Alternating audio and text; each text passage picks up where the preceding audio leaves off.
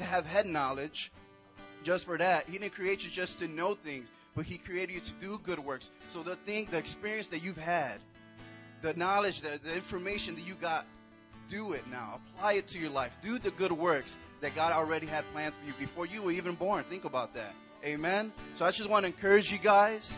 And we're just going to pray right now. We're going to worship the Lord. Amen. Father, Lord, we just thank you for this morning. Thank you for another day of life. We thank you for the gospel, my God. Lord, it is not over yet, God. Speak to us again, Lord, this morning, Lord Father God. Fill us with the Holy Spirit again, my God. Anoint this place, oh God. Speak to your children, oh God, this morning. Oh Lord, we glorify you. We bring you praise and glory, oh God. Receive this praise. Receive our worship, God. In Jesus' name we pray. Amen. Come on, church. How many of you guys know there's no one that can love us like our God? Come on. Put your hands together this morning.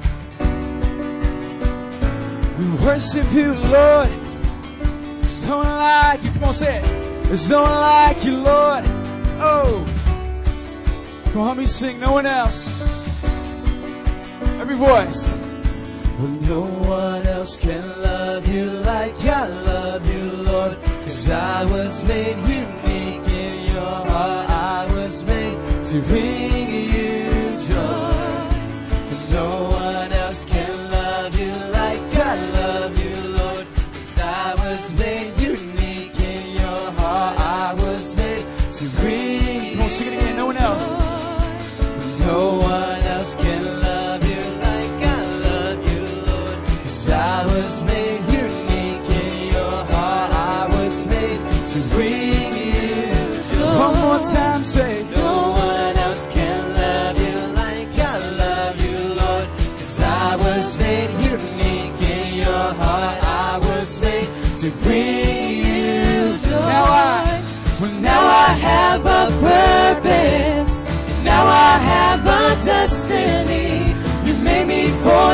glory.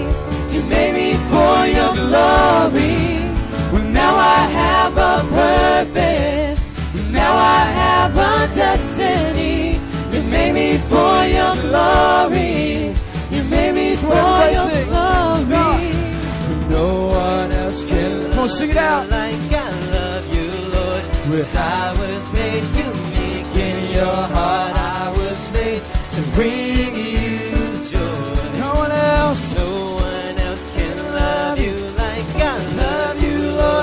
Cause I was made unique in your heart. I was made to bring you joy. Now I, well, now I have a purpose.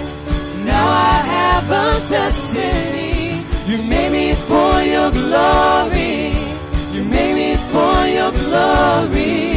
Well, now I have a purpose. Well, now I have a destiny. You made made me for your glory. You made me for every your voice, no one else. Here we go. Well, no one else can love you like I. love you, Lord. Sing it out, church, this morning. Hands lifted. Come on. Your heart I was made to bring you joy. No one else can. No one else can love you like I love you, Lord. Cause I was made unique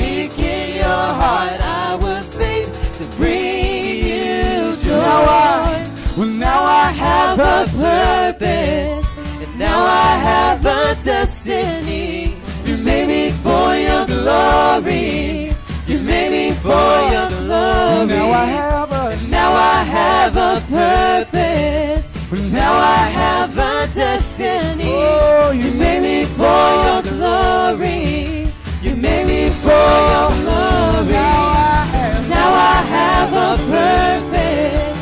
Now I have a destiny. You made me for your glory. You made me for your glory. One more time, glory. sing it out. Say. Now I have a purpose, and now I have a destiny. You made me for your glory. You made me for your glory. Come on, put your hands together this morning. Come on. This past weekend, we just had a conference, the Glorious Gospel. And God was touching people's hearts and lives in this place. Amen. This is what we're going to do. We're going to have a time of testimony in this place. Come on.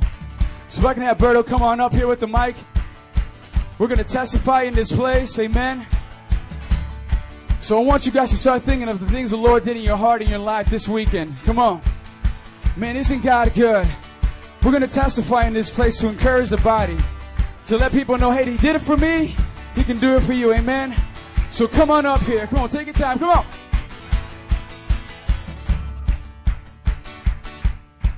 Want you to say to keep your faith because God is strong. God is here. He brought me back to Metro Praise after I left. I left and I came back and I'm here and I received the Holy Ghost this week and by the grace of God. And I pray, just pray because you will receive. Just have faith in God. Come on. Someone else. I just want to hear share that this weekend God has just put more and more fire into the fire of furnace in my heart. And I want to encourage everybody here. He breaks chains.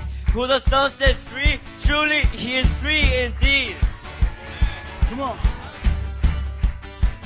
I just want to say that although I was working with the daycare with the children in the back, on our way back on um, the other day from just dropping off the children, a man outside told me I felt compelled to come from this place. That's how much glory the Lord was showing. The Holy Spirit is powerful and it has authority and it draws people in from the outside into His house of prayer.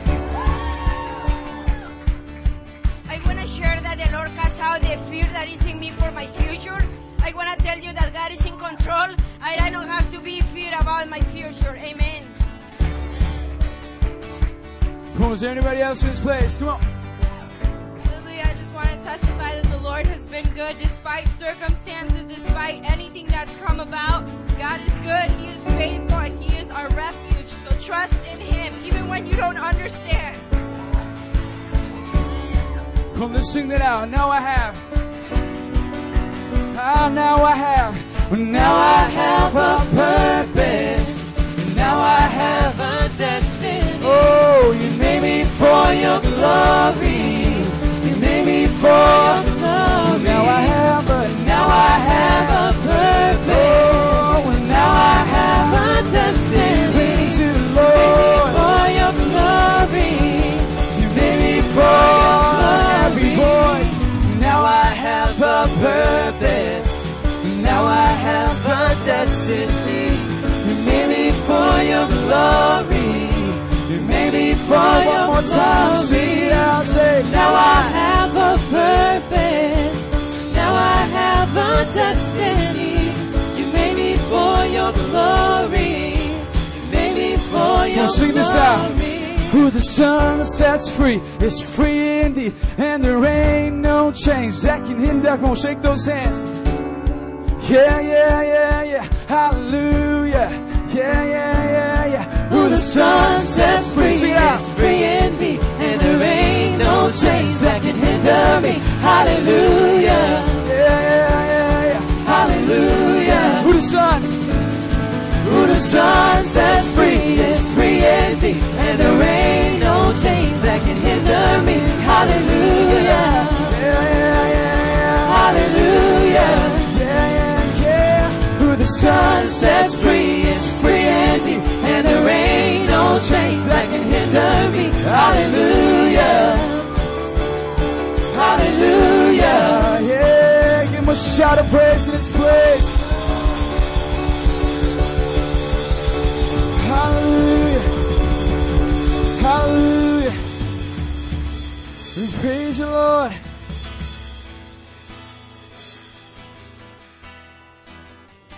We praise you, God, in this place. For just hearing the testimonies of what God did, isn't He good? That the glory of the Lord was so thick in this place that people outside, when they walked by, they said, Man, I'm compelled to come into this place. Something's drawing me in. You know what the Bible says? That when Jesus is lifted up, He brings all men unto Him. Come on, let's lift Him up in this place right now. Come on, let's believe God, He can do it right now. In this place, we lift you up, God. We praise your mighty name. The only creator, the glorious God of this gospel. Come on. We lift you up, Lord. We give you the highest praise.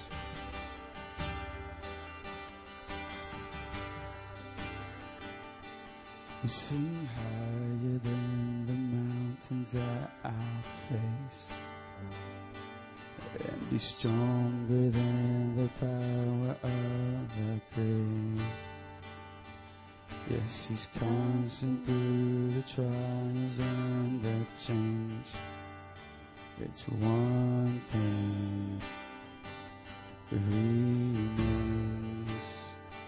It's one thing remains. We'll sing your love. Your love never fails. Never gives up.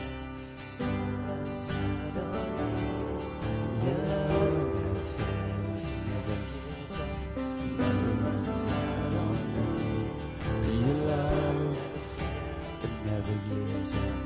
Never runs out on me. Your love. Sing again. Sing high then.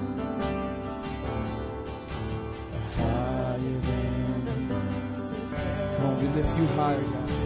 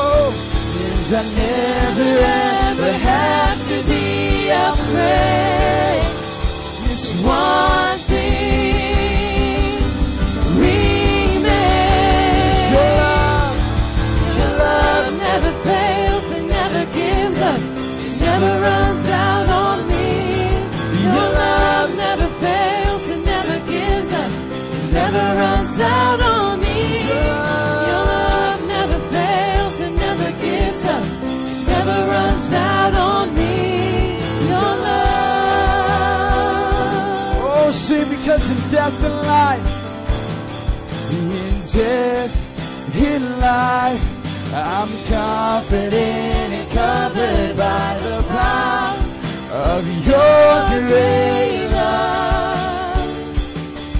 My death is paid. There's nothing that can separate my heart from Your. Your love never fails never gives up, never runs out. Declared in this place. Never runs out on people, God. Your love.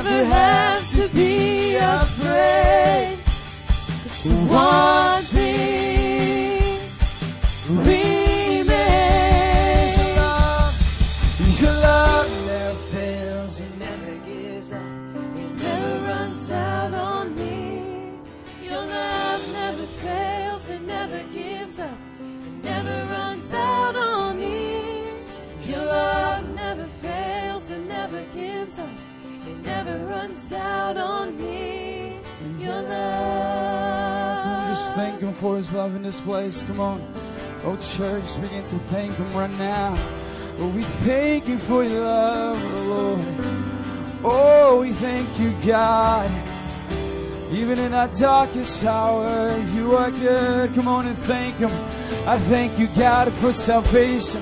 I thank you for the cross. Oh, I thank you for a new life, a new mind, new hearts. Come on.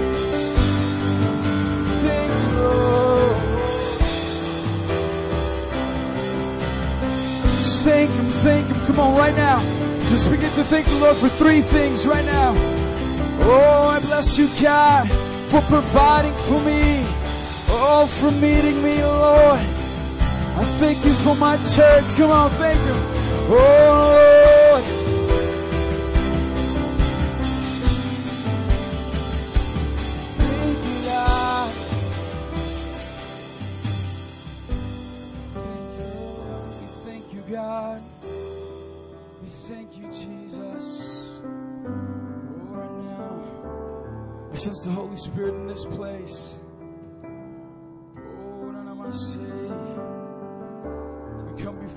thanksgiving, God. We're thankful. We're thankful, God. We have everything in you. Holy Spirit, come on.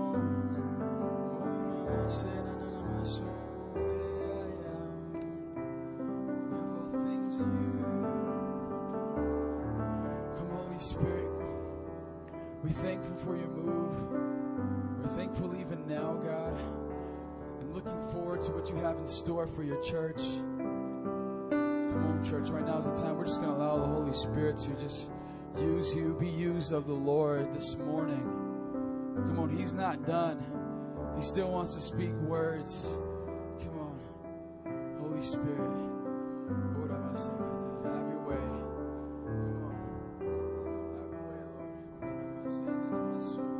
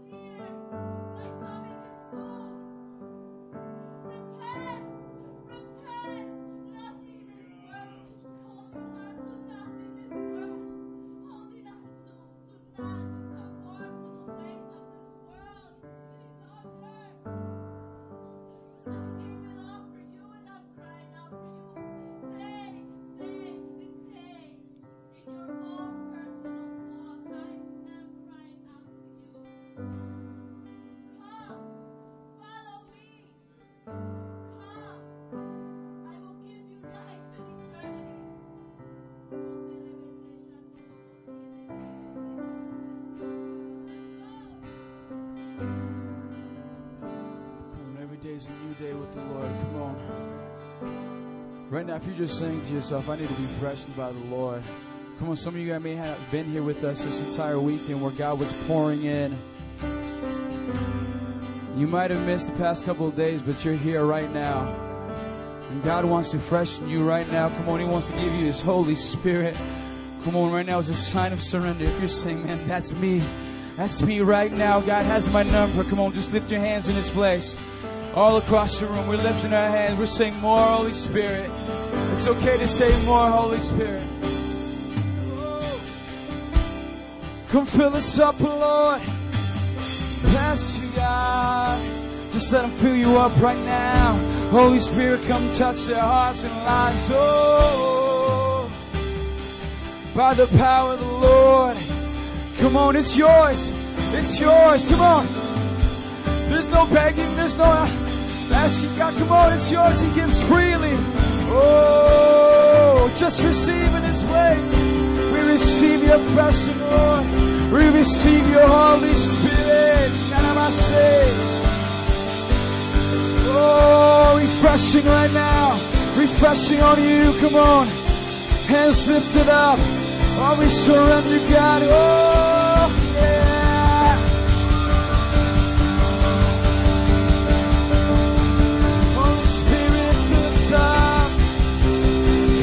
up and have your way.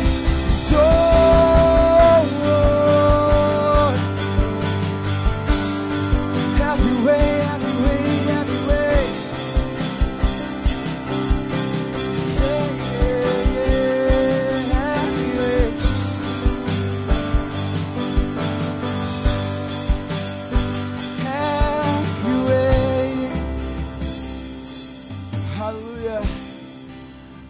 going to sing this next song. It's a new song. We're going to teach it to you.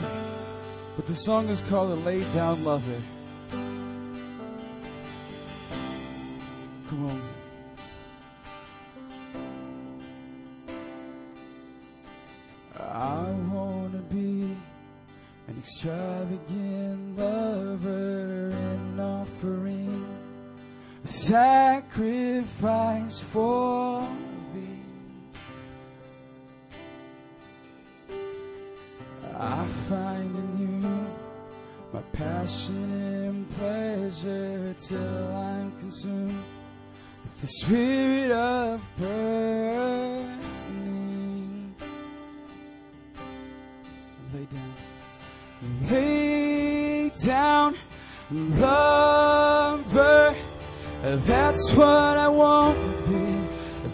What I want to be.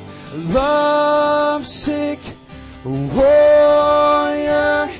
You're all I want to see. So I give my all to thee.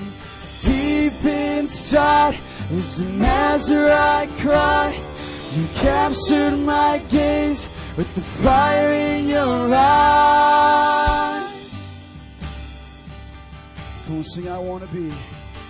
I want to be extravagant lover and offering a sacrifice for me.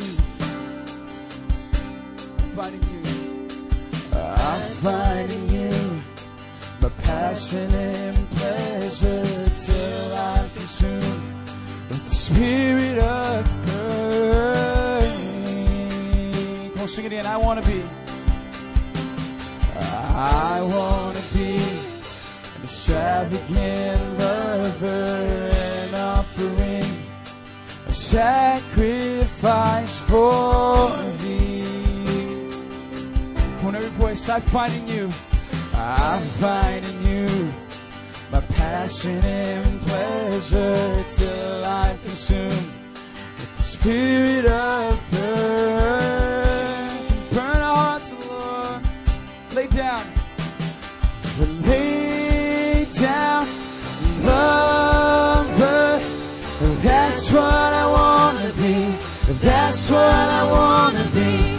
Love sick warrior. You're all I want to see.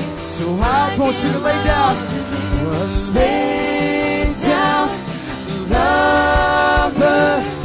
That's what I be. That's what I want to be. Love sick, love sick warrior. You're all I want to see. So I give my all to thee. Deep inside is the Nazarite cry. You capture my gaze with the fire in your eyes.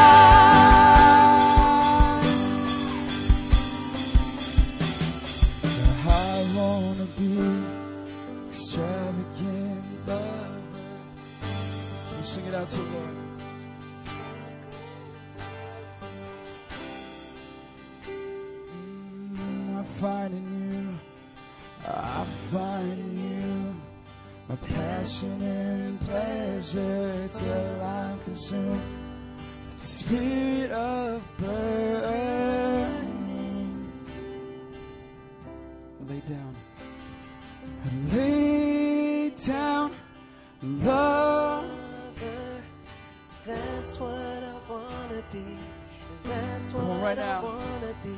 a lovesick warrior.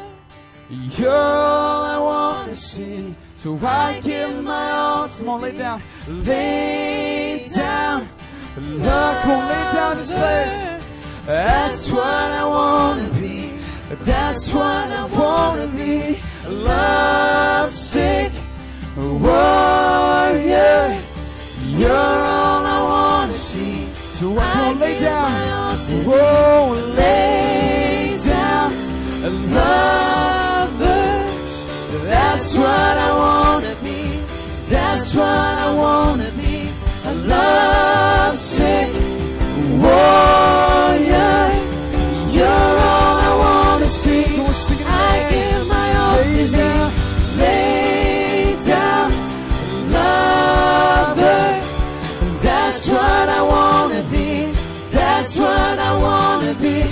A lovesick warrior. You're all I wanna see. So I Come on, sing that again. Hallelujah. Down, Hands lifted up in this place. Come on, worship Him. That's what I Worship Him. Worship Him. Hallelujah. be. A lovesick What do you want to be today? What do you want to be today? You're all I wanna be. So I down. Come on, lift him up. Lift him up. That's what I wanna That's what I wanna be. That's what I wanna be. Lovesick warrior. You're all I wanna see. You're all I want to see, God. to. Hallelujah. Give him praise in this place. Come on, give him praise. Lift up a shout of praise right now. Lift up a shout of praise.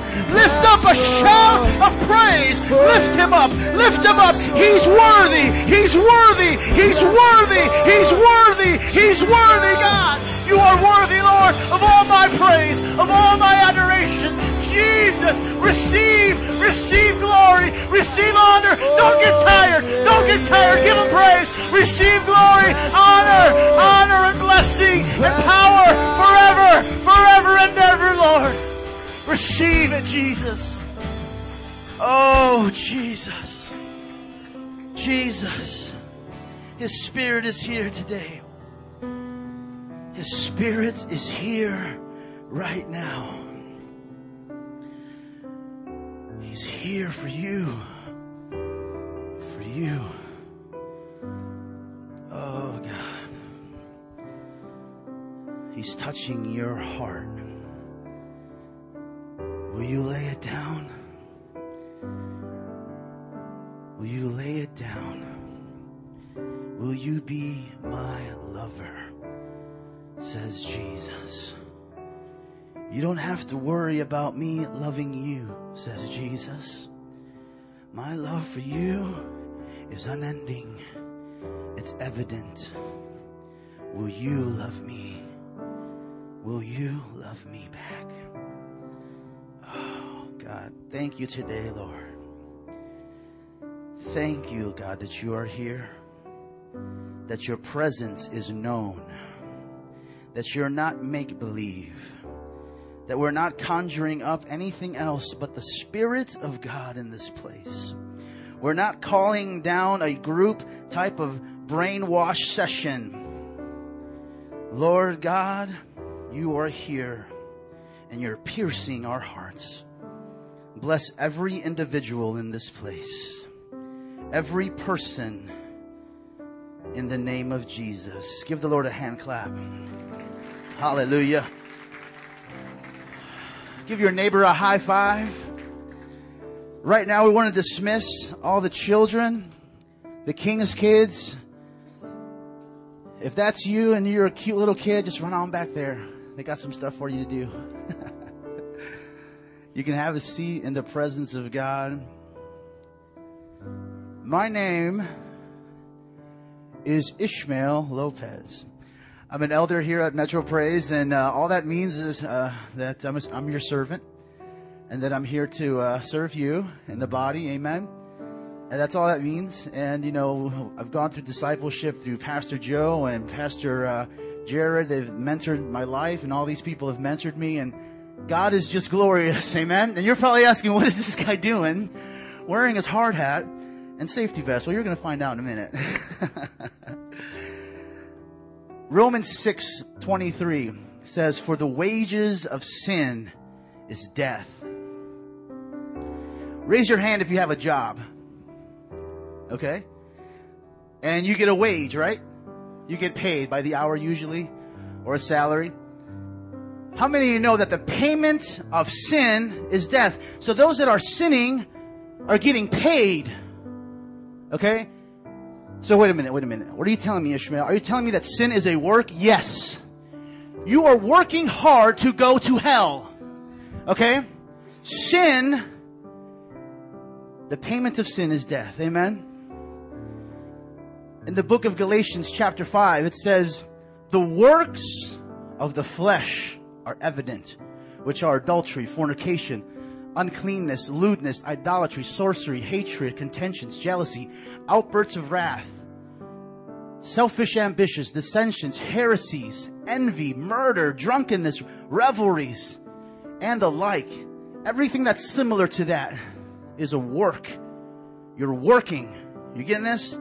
There's a wage attached to that. You're getting paid in death, the Bible says.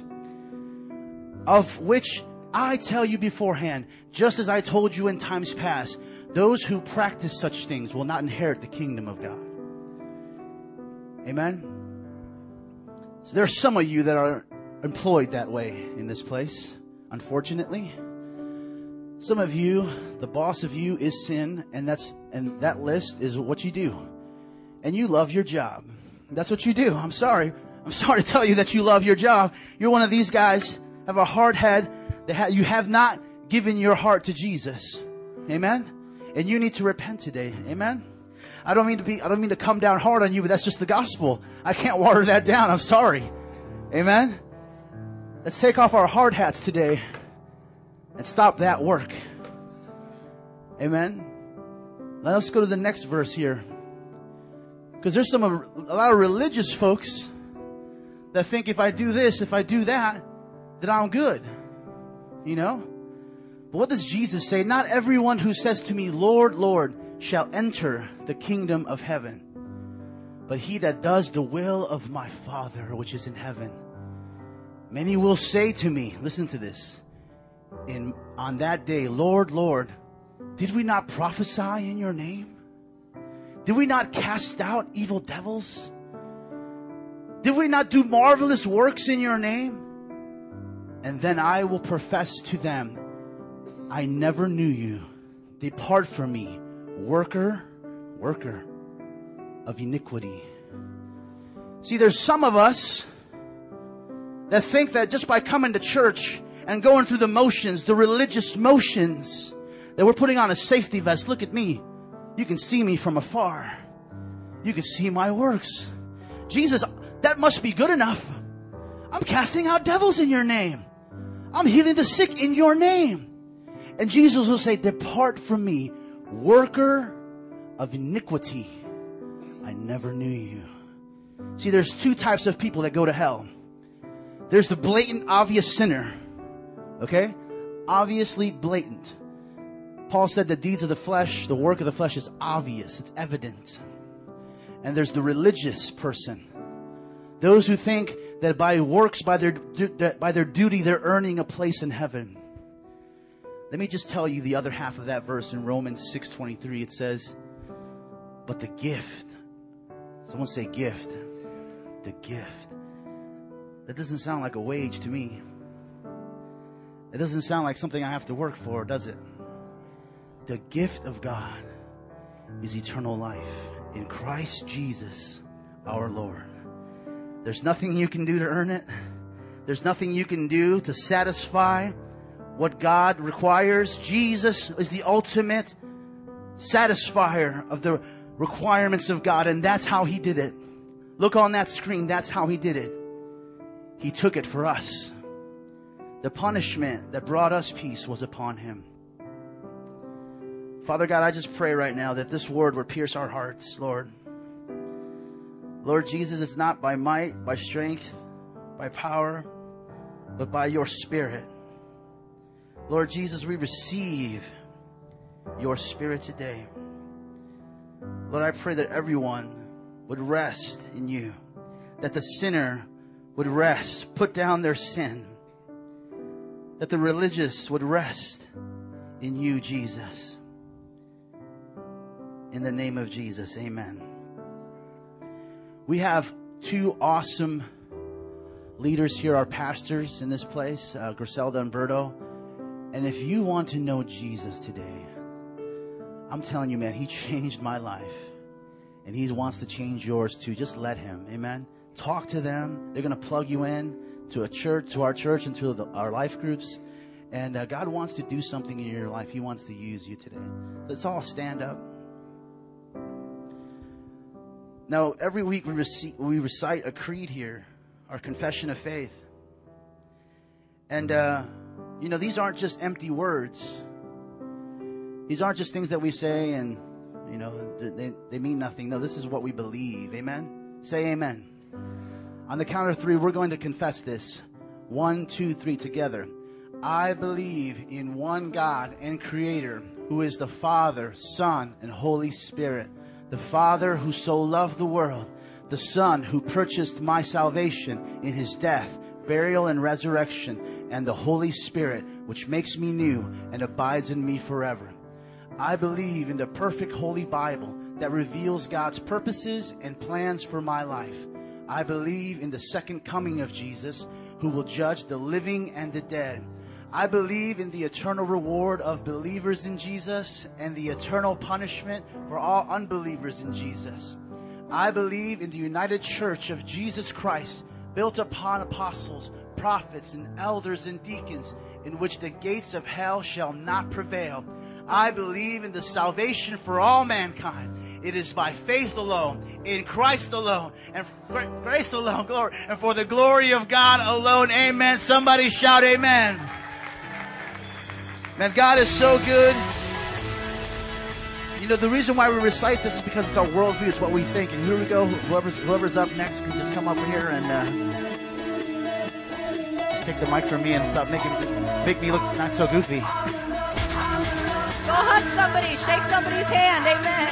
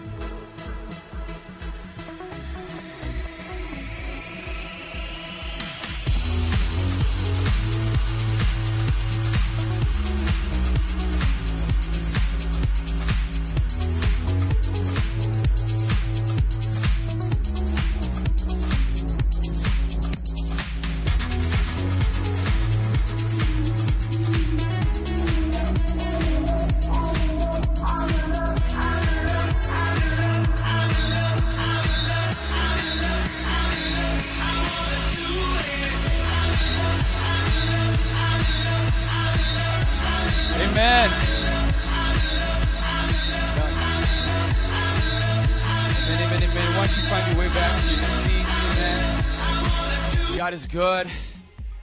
Praise the Lord. Welcome this morning to the house of God.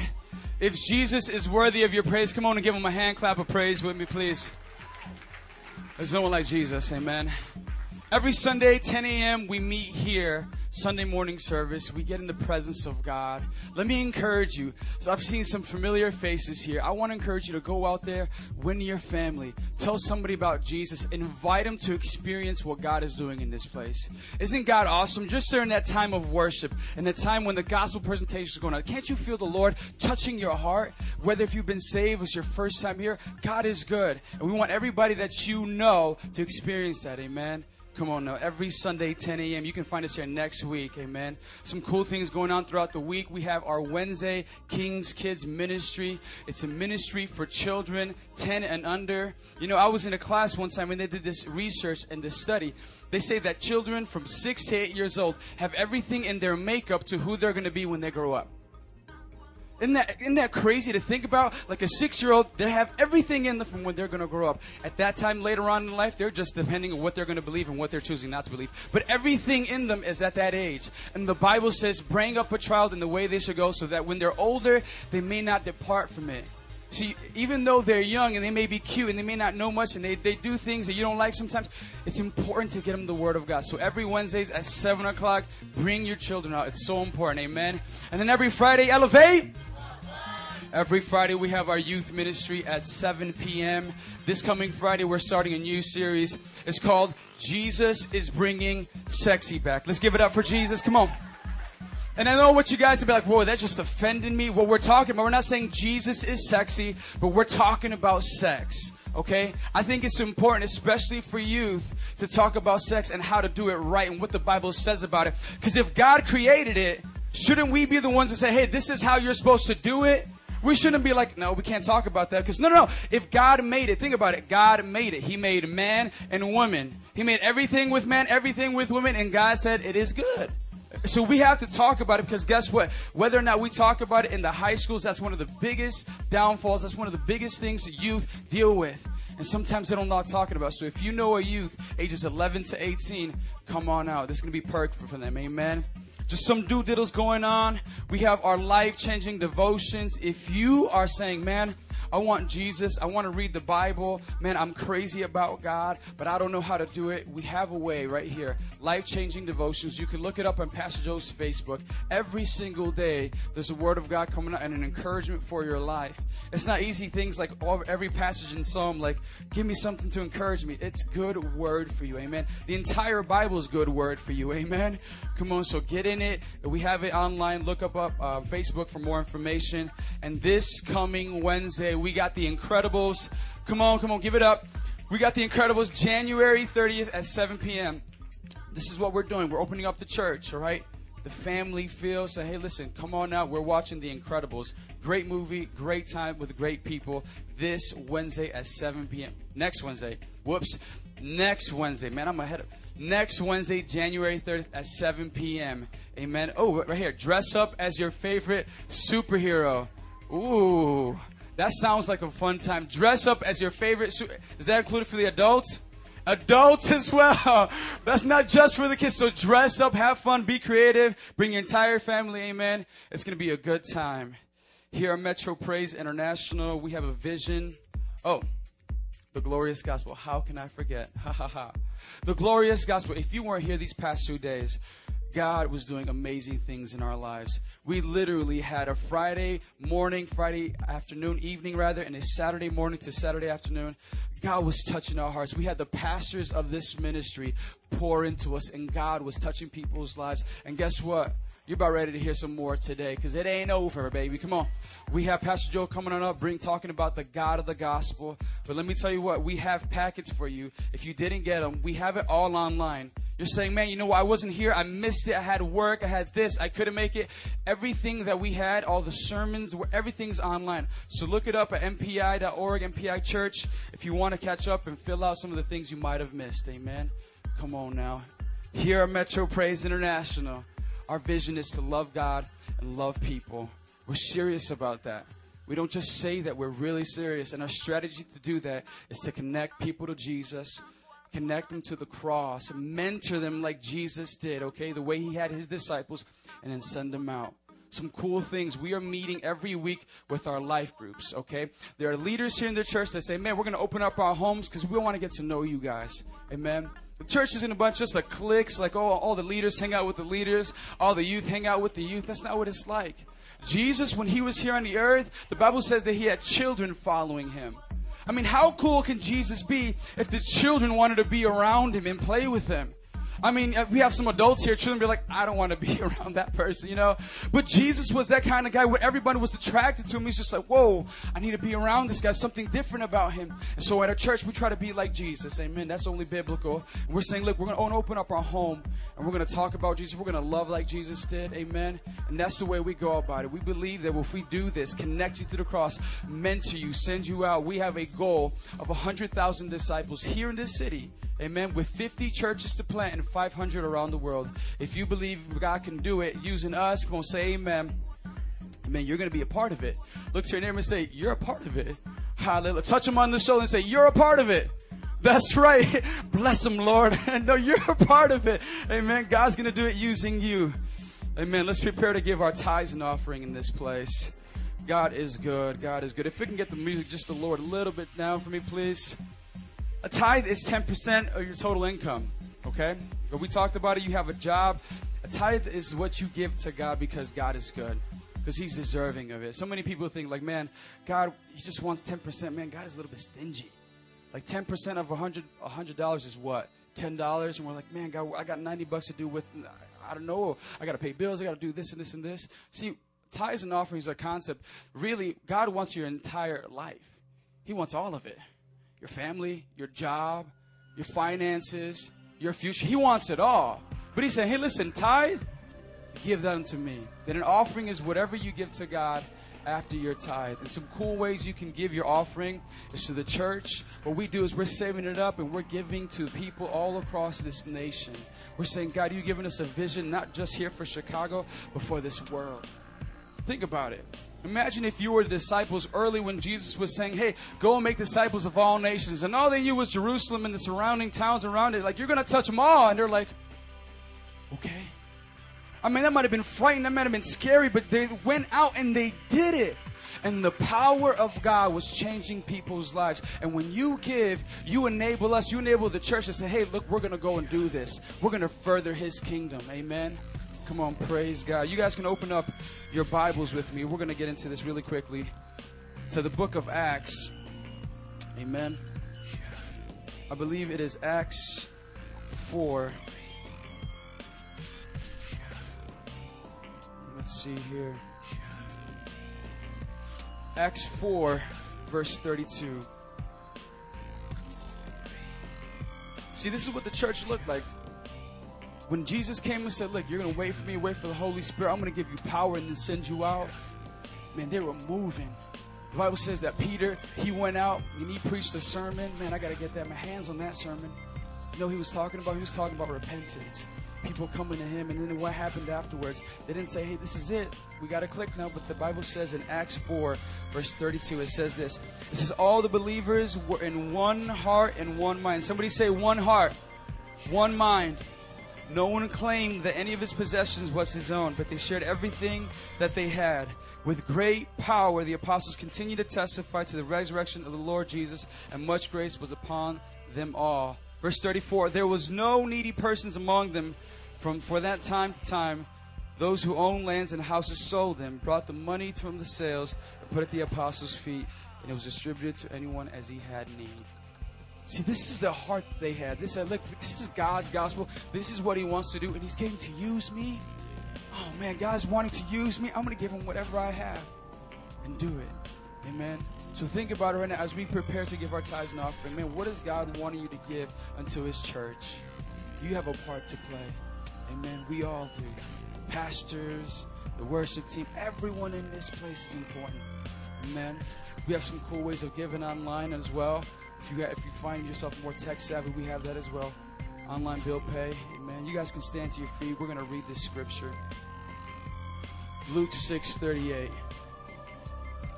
Amen. Let's read it nice and loud. Luke 6:38. Give, and it will be given to you. A good measure, pressed down, shaken together, and running over, will be poured into your lap. But with the measure you use, it'll be measured to you. Let's pray. Father, we thank you, God. Because, God, we're not in need. God, we can be in, in more uh, financial uh, problems, God, but, God, we have just what you've given us. And God, we pray that you bless us to be able to give unto your church. Father, bless the youngest among us, Father, for those who are struggling to be a blessing unto you, God. We believe that you're building your church. Continue to do it using us, Lord. In Jesus' name we pray. Amen. Come on up as you give.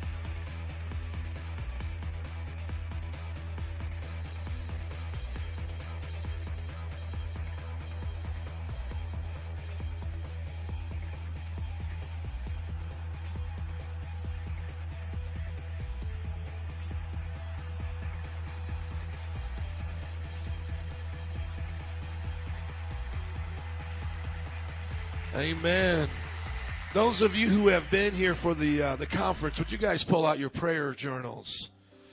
We want to just take some time to journal what God has been doing in our lives during this uh, time of consecrating ourselves. If you don't have one, what we're just going to do is write what God has been speaking to us. If you have a uh, notes pen, you can do that, or you can write it on your phone. Oh, God, you've been so good to us this weekend. Lord, it's times like this that we can grow and just go to another level. As Lauren just begins to sing prophetically, I'm going to ask that you would just think of some things that you just want to write down. And those of you who don't know what to do, I would just say, close your eyes and talk to Jesus right now. Because today's message is going to be about the God of the gospel. So as Lauren does that, let's just seek his face.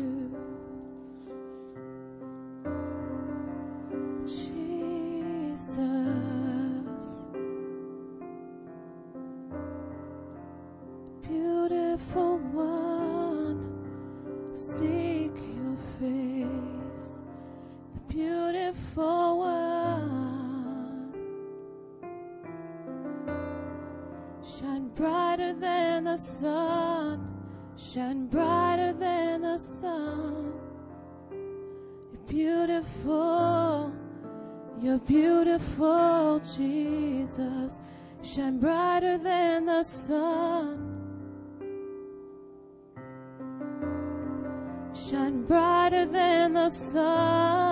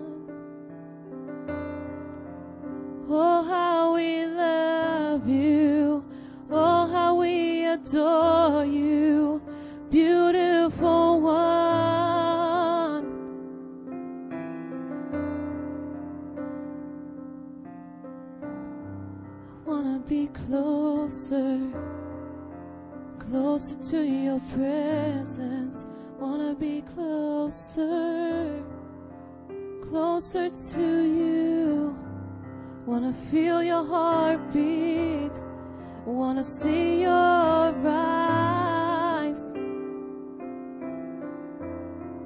I'm so in love with you, I'm so in love with you.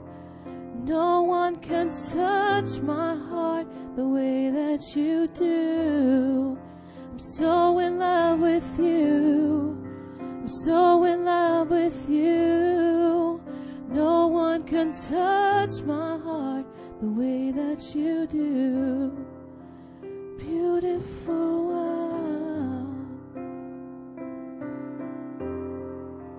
Beautiful one. Hallelujah. Just as she continues to play, just focus on those things you've already wrote down. For those of you who've started this weekend out and um, you just went big for God and you wrote some things down. I'm just looking at some of mine right now and man, how, you know, what has God done in those areas of your life? You know, uh, I'm just thinking about some of the things He's done in my life and just focus on that just for a few more moments right now. And I'll tell you what to do in a few moments for the things you haven't seen, but I really want you to look at some of those things you have seen.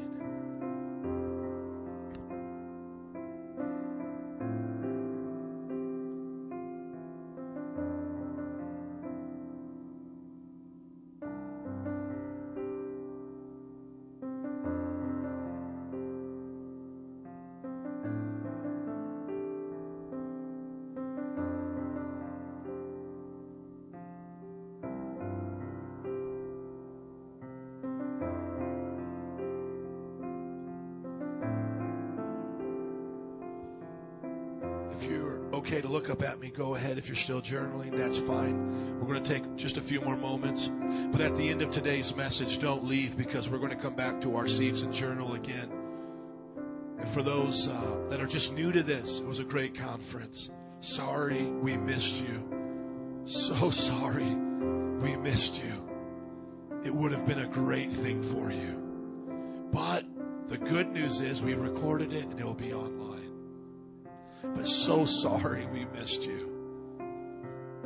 Oh my gosh, it was probably one of the most powerful weekends, if not the most powerful weekend I've had as a pastor. Just one of the highlights for me was after a Saturday night service. We're used to having guest speakers come in and prophesy and do great things, and we kind of sit back and watch them. But after the second service, three leaders from our church each took turns over the microphone and just started giving words, man. Started just pouring out the Spirit. And I just started seeing lives changed and chains broken and futures aligned. And I was like sitting back, man. And I was like, oh my goodness, this is so amazing. We didn't have to pay a guest speaker to be here. We didn't have to like hire somebody. The gifts of the Spirit are in the house.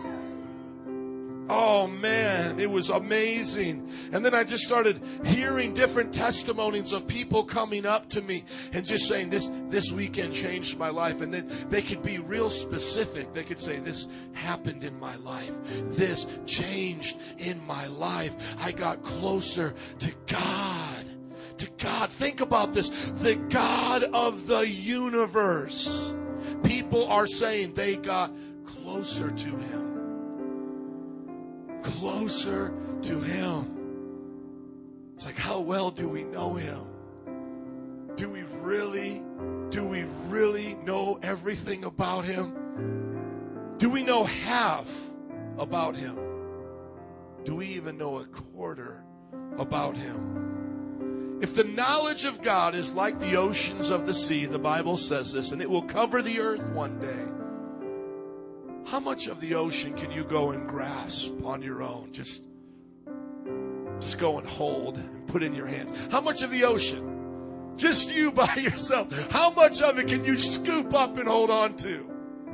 And the Bible says that the knowledge of God will cover the earth as the waters do the sea and the joy that we get to have as Christians. The kingdom of God is with us now. We get to embrace Him now. We get to spend time with Him now.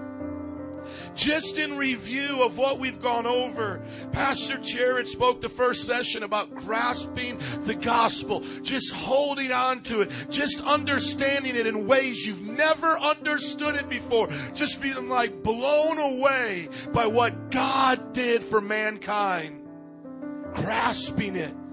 God created us in His image. We sinned, but He sent Jesus to die for us. And the resurrection gives us hope in Him. And we put our faith in Him. Our lives are changed. And, and He just went so in depth. He just kept digging deeper and deeper. I was just sitting back there going, dude, I don't even know if everybody can catch all these points. But it was like He had to do it to honor God. He had to go deep in the foundation. At some points, people couldn't even say amen because they were just thinking to themselves, man, what does all this mean? It was blowing our minds to grasp the gospel. Like, how do you do that in 45 minutes? He did an awesome job, though. Then my wife came Friday night growing in the gospel and gave some of the most practical tips I think this church has ever heard. She said, G R O W. G, get rid of your idols. Get rid of your job as an idol, your family as an idol, the pastor, the pastor as your idol, church as your idol, money as your idol, your abilities. Get rid of your idols or remain in Christ. Remain in Him on your job, remain in Him in your family. Stop being a hypocrite, stop being a wannabe Christian. You decide, remain in Christ. She came out strong, man. Then, oh, operate in the gifts, operate in the fruit of the Spirit. I could preach on that right now again. I think that's why it happened. Operation in the gifts of the Spirit happened Friday night because you spoke it, you encouraged us. Woo! And then W, win souls. G R O W, grow.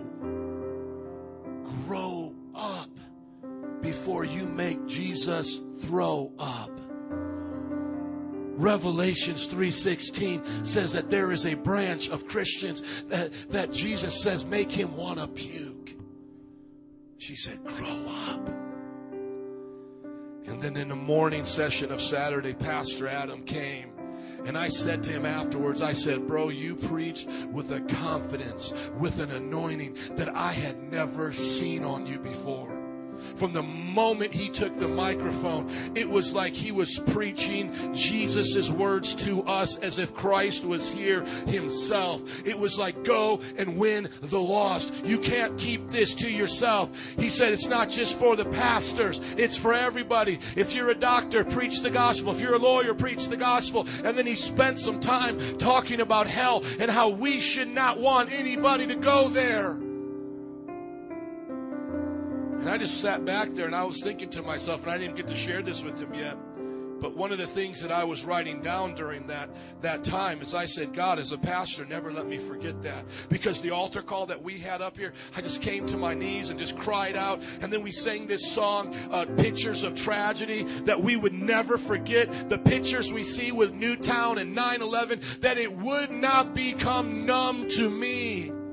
And I remember just writing down after the third uh, session there with praying like that. I said, God, I just feel with those that were here that you're raising up a new generation of revolutionaries. Raising up people who are going to do more than just talk about it, come to church and fake the funk, but you're going to actually raise up people who care about it, who will go to the abortion clinics and do something about it, who will go to the west side and do something about it, who will take time off their job on their lunch break and do something about it. I felt such just a power in that house at that time that even is here today because I think it was deep in the lives of those of you who were there. And then in the latter session of yesterday, we talked about getting the most out of the gospel, and, and other than the the power encounter we had Friday night with the operating of the gifts, that was my favorite thing, and that's probably that with that operation of the gifts made this weekend one of the most powerful moments of my life. Because we said, now you got to apply the gospel. You've got to apply it. So then we started off with one of our youth pastors, Pastor Ellie from Wicker Park. He came up and he said, Youth, this is what you got to do. You can't love the world. You got to love God. You got to put your faith in God. And if you do that, He'll bless you. You'll grow up strong. You'll have a future. You won't be 30 years old, busted and disgusted, wondering what happened to your life with three baby mamas. You will know that God gave you that blessed life. You don't have to wait till you're tore up from the floor up with an attitude whether or not you're going to trust the gospel because you messed your own life up. Now you're putting God on some little timetable. If you do it now as a youth, you won't have all those mistakes. Blew my mind to hear that. Pastor Ellie preached it to those young people. And then we talked to the single adults. Pastor Griselda and Pastor Berto came up and just said, Single adults, you've got to guard your purity. You've got to find yourself and your identity in Christ. One of the quotes that she put down, uh, she said, I put it on Twitter, blessed me. She said, Only Jesus can complete you because a spouse will only complement you. oh, Jesus. I just feel that right now. If every single person could get that. She was talking about how single people, you look for relationships to complete you, to complete who you are, to fulfill you. And then you get upset because the church don't do it for you. We ain't your husband. We're not your wife. We're not here to be a crutch in your life. And you get into some relationship, that's not going to work either because you're going to be unhappy. And so that word just refined my thinking towards single. I mean, I knew it, but the sentence she gave it to me as it's changed my life. A relationship will never complete you. You will be married and unhappy if you're single and you're unhappy because that won't ever complete you. Only Jesus will. And then Pastor Chris and Vanessa came up and talked about marriages. And one of the things that just stood out in my mind that when Vanessa was talking, she was just talking about the humility of a wife and humbling herself and being submissive and saying, you know, I don't always feel like it, don't always feel like doing the laundry, but by doing that, I'm loving my husband as I love Christ. And some of us men, we were just clapping our hands. But I could see some of the women weren't even receiving it. But I was so happy that it came from a woman because she was giving us that secret. One of the things that, that I always tell people about the secret of our marriages is that Nancy willingly lays down her vote to submit to my authority. And if I didn't have a woman that was willing to do that, my marriage would not be blessed. Because if we were always fighting for who's in charge, who makes the final decision, we would never be blessed. And that's why the Bible starts off with women submit to your husbands. But then Pastor Chris came up and he said, But husbands, love your wives as Christ does the church. It encouraged me so much. And while they were talking, something spoke to my heart and said, let's have a, sing- a, a woman who used to be a single mom come up and speak to some of our single moms. And when Lauren came up, she started to speak about what it's like to be a single mom and what it's like to go through the challenges, but that the single mom is married to Christ and Christ takes care of his baby mama. Come on. And she talked about how putting her hope in Jesus gave her that strength to go through those hard times when the father wasn't around, when she wanted to blame it on others, when she wanted to turn to substance abuse to make the pain go away or to be in bad relationships just so she wouldn't be alone. She talked about how Jesus completed her as a single mom and gave her strength through those hard times. And when we ended yesterday, we had grasped the gospel with Pastor Jared. We had learned how to grow in the gospel with Pastor Nancy. We had understood how to give the gospel with Pastor Adam. We then got the most out of the gospel through the youth, the singles, the married couples, and the single mothers. And then we broke out in groups. And in my marriage group I broke out in, I went home thinking about some of the things that Steve was saying. And I was just like, man, there are some good men in this church. And one of the things uh, Steve said at the end, because I said, has anybody got prayer requests? And I'm thinking, you know, somebody's going to say, you know, pray for me to help take out the garbage. Pray for me, you know, to not get mad at my wife. But Brother Steve, he talked for about like five minutes.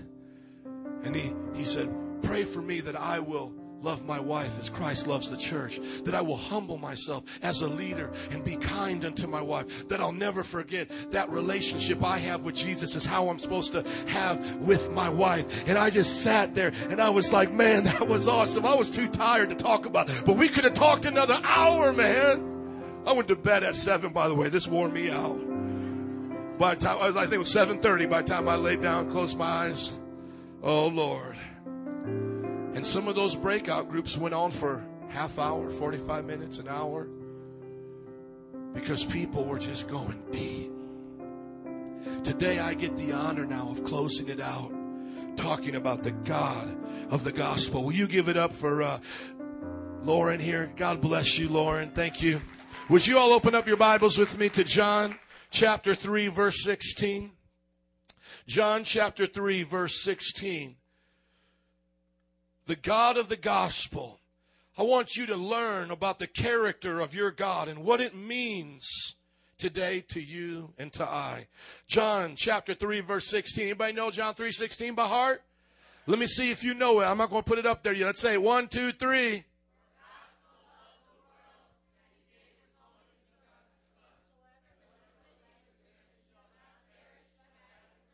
Come on, give yourselves a hand clap. You all know the Bible. Amen. I want you to look at this scripture with me here today as we get ready to talk about the God of the gospel and the conclusion of this wonderful weekend, life changing, powerful retreat. Here it is. For God so loved the world that he gave his one and only Son, that whosoever believes in him shall not perish, but have eternal life. For God did not send his Son into the world to condemn the world, but to save the world through him. Did you know that in this verse you get to see the character of your God? The character of your God is that He loved you and I so much that He sent Jesus to come and be with us. And not only do you get to see the character of the Father, you get to see the character of the Son because the Son willingly came to lay down His life. And though the Holy Spirit is not mentioned here, He's mentioned in the prior verses above in John 3, 3 through 5, as it begins to talk about those who are born of the Spirit are those who have the Spirit. So we learn that the Father loves us because He sends the Son. The Son loves us because He willingly gives His life, and the Holy Spirit loves us because He rebirths us and changes us and makes us spiritually new people. When we talk about the gospel, it's a Greek word, evangelion. Everybody go, ewan. Everybody say, ewan. Gelion. Evangelion. It is the gospel in Greek, but what does it mean? It means good news. And here's how we give it a broader definition. The gospel is the good news concerning God's glory and humanity's salvation by the grace of God through faith in Jesus Christ. What we are talking about today is that good news that comes from God to us, but it's not just about us, it's also about His glory. Can somebody say glory? Thank you. And that word glory means reputation. So God's reputation, His character is seen in the gospel, the good news. So the good news involves God and it involves humanity. We're the ones getting saved because we're sinners and He's the one looking good, getting all the glory. This is that message that we've been studying all weekend long and how to apply it, how to live it, and how to be encouraged by it. And today I want you to see the character of your God. I want you to be encouraged by Him. I want you to know that He loves you and has a plan for your life. I'm going to ask that they would turn down the lights because I have a video that I think shares this concept in a powerful way. When I had watched this video, tears came in my eyes, and I just said, Man, if I could show this to the church, I believe their lives would be changed as well. So I want you to watch this video about the God of the gospel.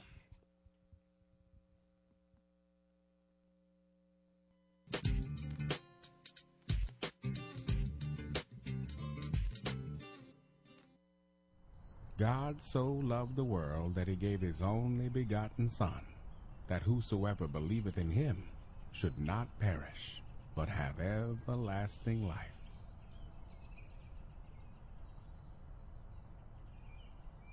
Excuse me, son. Yeah, What have you got there? got, got some birds, some wild birds. Really? Yeah, Where'd you get them?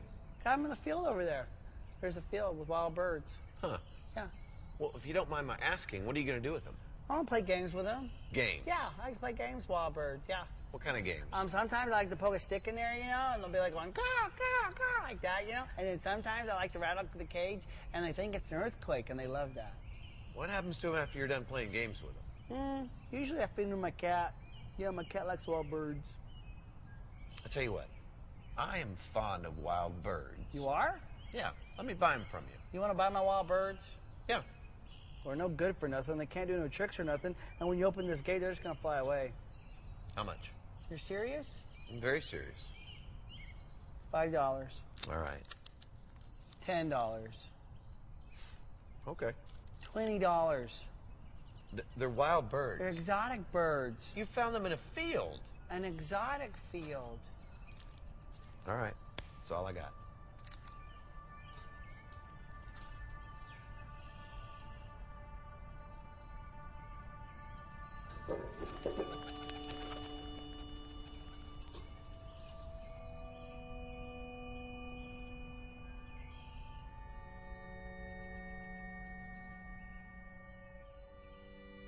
See you looking at the cage.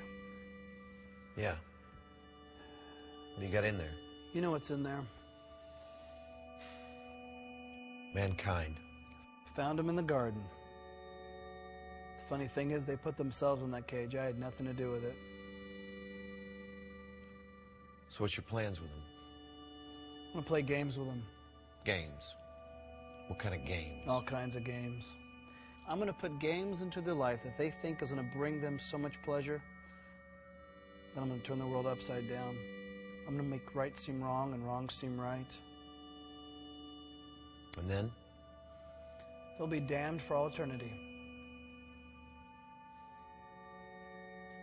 My father and I, we're very fond of mankind. I know.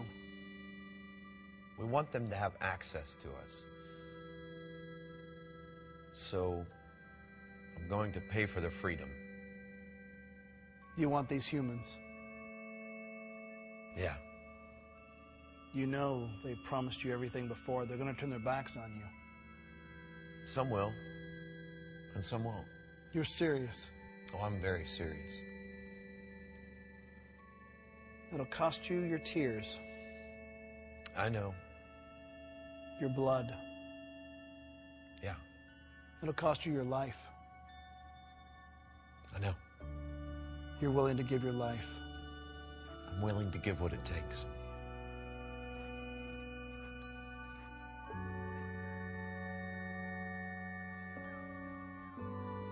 This reminds us about what Jesus did for us on the cross. He picked up that wooden cross and carried it to Mount Calvary because he loved you and me.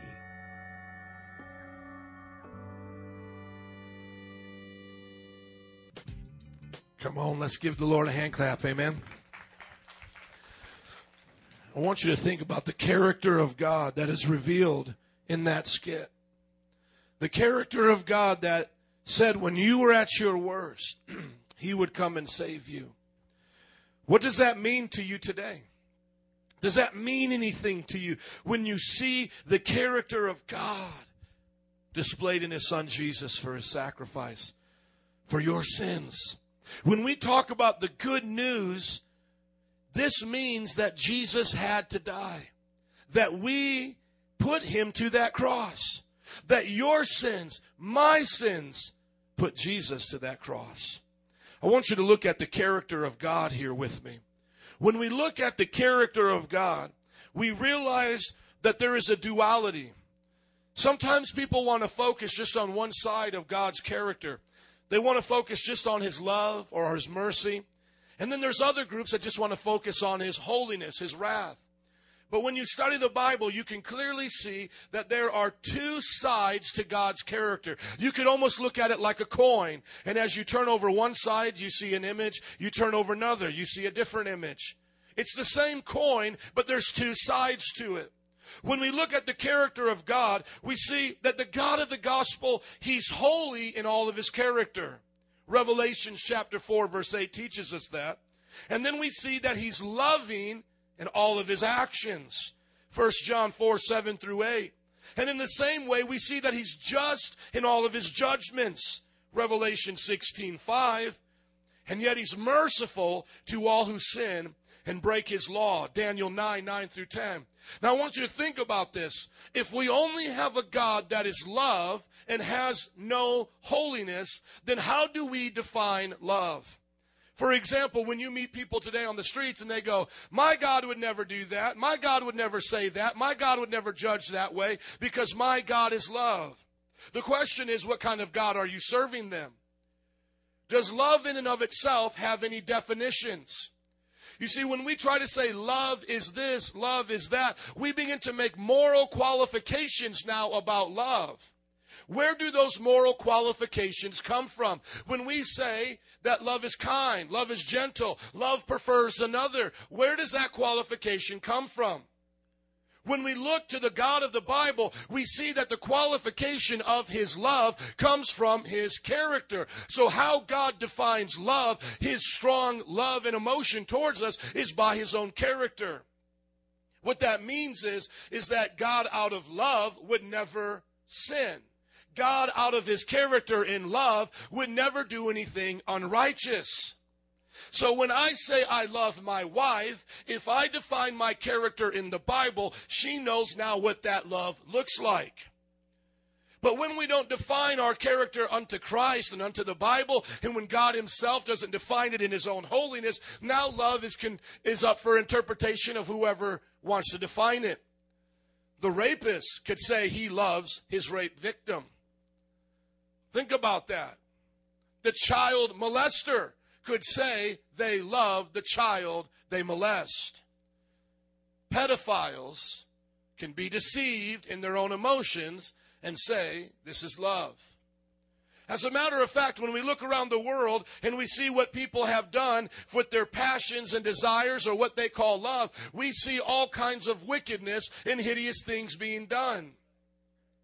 Just because somebody tags the name of love to it, it doesn't mean it's a good thing. Hitler loved Germany. He loved the people of the Aryan race. But out of his love for the Aryan race, he had no love for the Jewish race, and he called them rats, apes, and animals. And so he tried to extinguish them from off of the planet. Can you say that Hitler lacked love? Well, he had it. He defined it differently.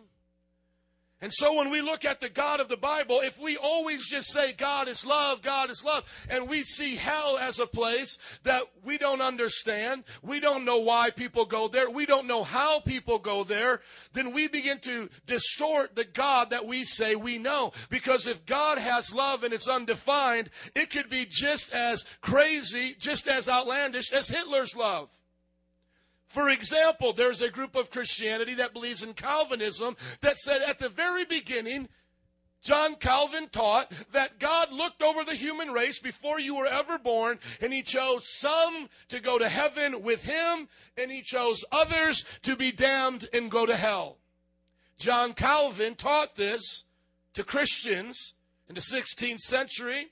And still there's a sect of Christianity that believes that. So they say that God is somewhat like a Hitler, that he says, I love these, I hate these, before one has ever even been born.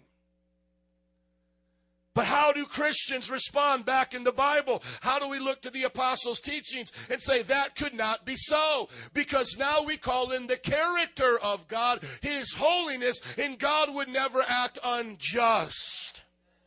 So we defend a loving God, loving like Hitler, against those who would defame his name and his honor. We defend it with his righteousness doing which is right. We defend it with his mercy, having compassion. We defend it with his character of holiness. Then on the other side, if someone says, but God, He is so holy, He is so perfect that God would never come to be with you because you and I are miserable creatures in His eyes. And all we can receive from Him is the hope of a pardon at the end of our lives if we've done enough good works. But He won't come and be with us. We're far, far too foul for that. We're a stench to Him. He would never come and walk among us. He would never come and live in our heart because He is far too holy for that. Do you want to know what religious group thinks of their God that way? I'll give you a hint in how they call Him out in praise. Allah Akbar. Alhamdulillah. Those who worship the God of Allah Muslims believe that he is so holy and separate that he hates sinners. He has no compassion on infidels. He has no compassion on the kuffar, on those who are pagan. He only loves those who do what he commands. And at the judgment day, he will judge them not on his mercy, not on what he does, but on their works. A scale will be brought before them. Because they believe as long as you have gone through life, you've had one good angel and one bad angel following you everywhere you go. And that old cartoon that you've seen where the angel's here and the angel's there and they're both talking to the person. That is not a Christian concept. That's a Muslim concept because they believe that there's a good angel that follows you around everywhere tries to convince you to do right. Then there is a bad angel, a jinn, that follows you everywhere, convincing you to do wrong. Judgment day, the one good angel takes all of your works and puts them on his side of the scale. The bad angel does the same on his side. And wherever the scales tilt is where you'll spend eternity. And they actually teach that God is not a father. They call it blasphemy, shirk, to say God has a father or God is our Father, and that He has children. To us, to Him, we are only His creation. And then they are promised there is one sure way that the scale will always tip in your favor so that you will be promised paradise. There is one sure way that you can always please Allah and be forever in paradise. And there's some virgins attached to it. That is if you die in the cause of jihad, holy war. So, how do we defend the God of our Bible who is love and yet holy? Against a false prophet named Muhammad who comes around in the 600s, 600 years after Jesus, 600 years after the establishment of the church, 600 years after the Bible, and tries to now turn a part of the world against the God of our Bible by saying God would never send a son, God is not a father, God would never live in your heart, God would never give you the grace and mercy, you earn it by your works. How do we come against that lie? By looking to the other aspect of God who Jesus revealed to us. Because Jesus is the one who spoke John 3:16. And I believe that Jesus is more trustworthy than Muhammad because Jesus says he had forever been with the Father.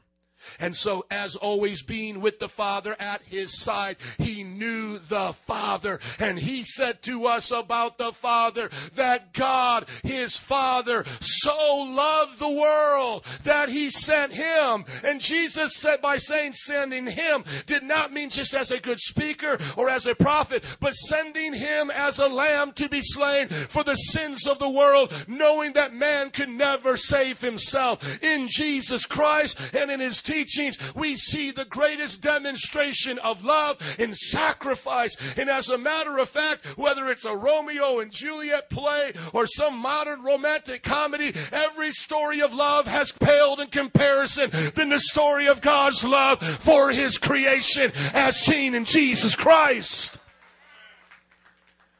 This is our God. He is not a God who winks at sin and defines love by his own whims. And he's not a God that doesn't care about you and doesn't love you, but he's a God that exemplifies holiness.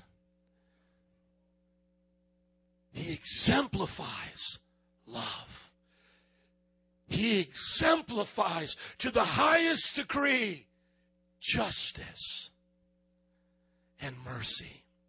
When you look at him, and you study him, you see that he is always fair. He is always right in his judgments. He always hears the other side. He judges fairly. He holds all things together. He sees it all as one and he judges over the earth in righteousness. And when he loves, he doesn't love conditionally on whether you do good or not do good or whether you're of a certain race or not of a certain race or if you speak a certain way or not a certain way or male or female. He looks at his whole creation in, in agape, unconditional, unchanging, never ending love.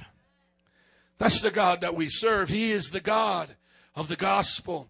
I want you to see these points laid out before you today. Look at his holiness in the book of Revelation. Turn there with me, please. Revelation chapter 4, verse 8. Take a few moments to think about what I'm saying as you're turning there. God could be any God he wanted, but he is a holy and loving God. He has taken on the character that we can trust. I want you to think about this. Some people think that when they die, they're going to ask Jesus at that point to forgive them of sin. They think on that day, they're going to ask Jesus to forgive them. You know, I haven't always lived right down here, God, but now that I'm in your throne and I'm in your presence, forgive me. If Jesus was to forgive you without you coming to the cross here in this earth, he would be unjust and unholy. Let me give you the example. Imagine today someone murdered someone close to you. Imagine this. God forbid. Some here have gone through that, though. But imagine this someone murders someone you love. You stand before a judge, and the judge hears the case, and it's clear. They've got the weapon. They've got the security, uh, you know, the security cam footage. They got the witnesses. They even get a confession. He says, Of course, I did it. I didn't like this person. But now he stands before the judge and he says, Forgive me. I'm sorry. This was wrong. Imagine if that judge said, I accept your apology. All is forgiven, all is forgotten. You may go about your day. Is there something inside of you that when I said that went off kind of like an alarm and said, That's, that's not right? Why is that? He said he was sorry. The judge said he forgave him. Why is it not over? Because we hold people to a standard of what is known as justice. We, we say that yeah, you said you're sorry, but there must be a penalty to be paid. There, there has to be something done to you. You just can't go around killing people, telling, telling the judge you're sorry, and then go back about your way, and go get a cheeseburger or a hot dog today, and go watch the football game. No, no, no. There, has got to be some type of a punishment for you. Why, why do we feel that way? Why do we say that the punishment must fit the crime? Now, if somebody stood before a judge and said, I have a parking ticket Anybody ever get one of those? And you stand before the judge and you say, I, I didn't know. I, I didn't see the sign, or I was delayed a little bit longer in the store and the parking meter went up, you know, forgive me. And if the judge said, Well, I forgive you, go about your way. How many don't really feel anything bad about that? You would say, That's pretty cool. Uh, you would want to hear that. But why is it when I said murder, you didn't feel that? because there's a sense of holiness even in you that decides justice. You see, there's something inside of you we call the image of God in Latin, imago Dei, that when God breathed in you and made him like, made you like himself, he gave you a conscience and you're able to look at a scale and decide what is right and wrong, where it becomes a lie, where it becomes adultery. You're able to understand that. And then all of us together are able to understand something of a fair punishment for those things that we do. We all have that. That's why in our court systems, we were able to have a jury do it, uh, you know, that assists a judge, because we really believe that mankind, if you get 12 of them together, that if you get them together and they hear the story, the majority of people, if they're not bribed or don't have some type of corrupt interest, the majority of people will be able to figure out right from wrong. The majority of people will be able to decipher what is punishable by X, Y, and Z or punishable by A, B, or C. Where does that come from?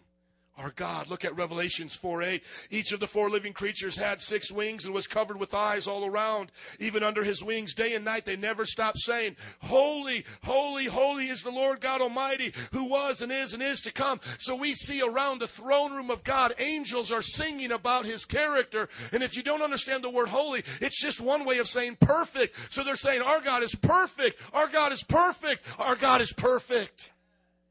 Our God is morally perfect. Our God is sociably perfect. Our God is relationally perfect. Our God is perfect, perfect, perfect.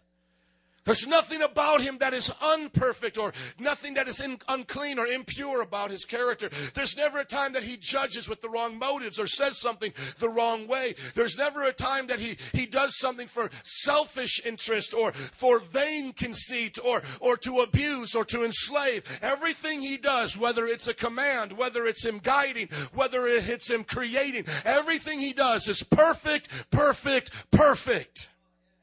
How long has he been perfect? For as long as time has ever existed, and before that, as long as God himself has existed, he's been a perfect God. Is he presently a perfect God? He is. Can we count on him to be forever a perfect God? Yes, he'll never change. Holy, holy, holy is the Lord God Almighty who was and is and is to come.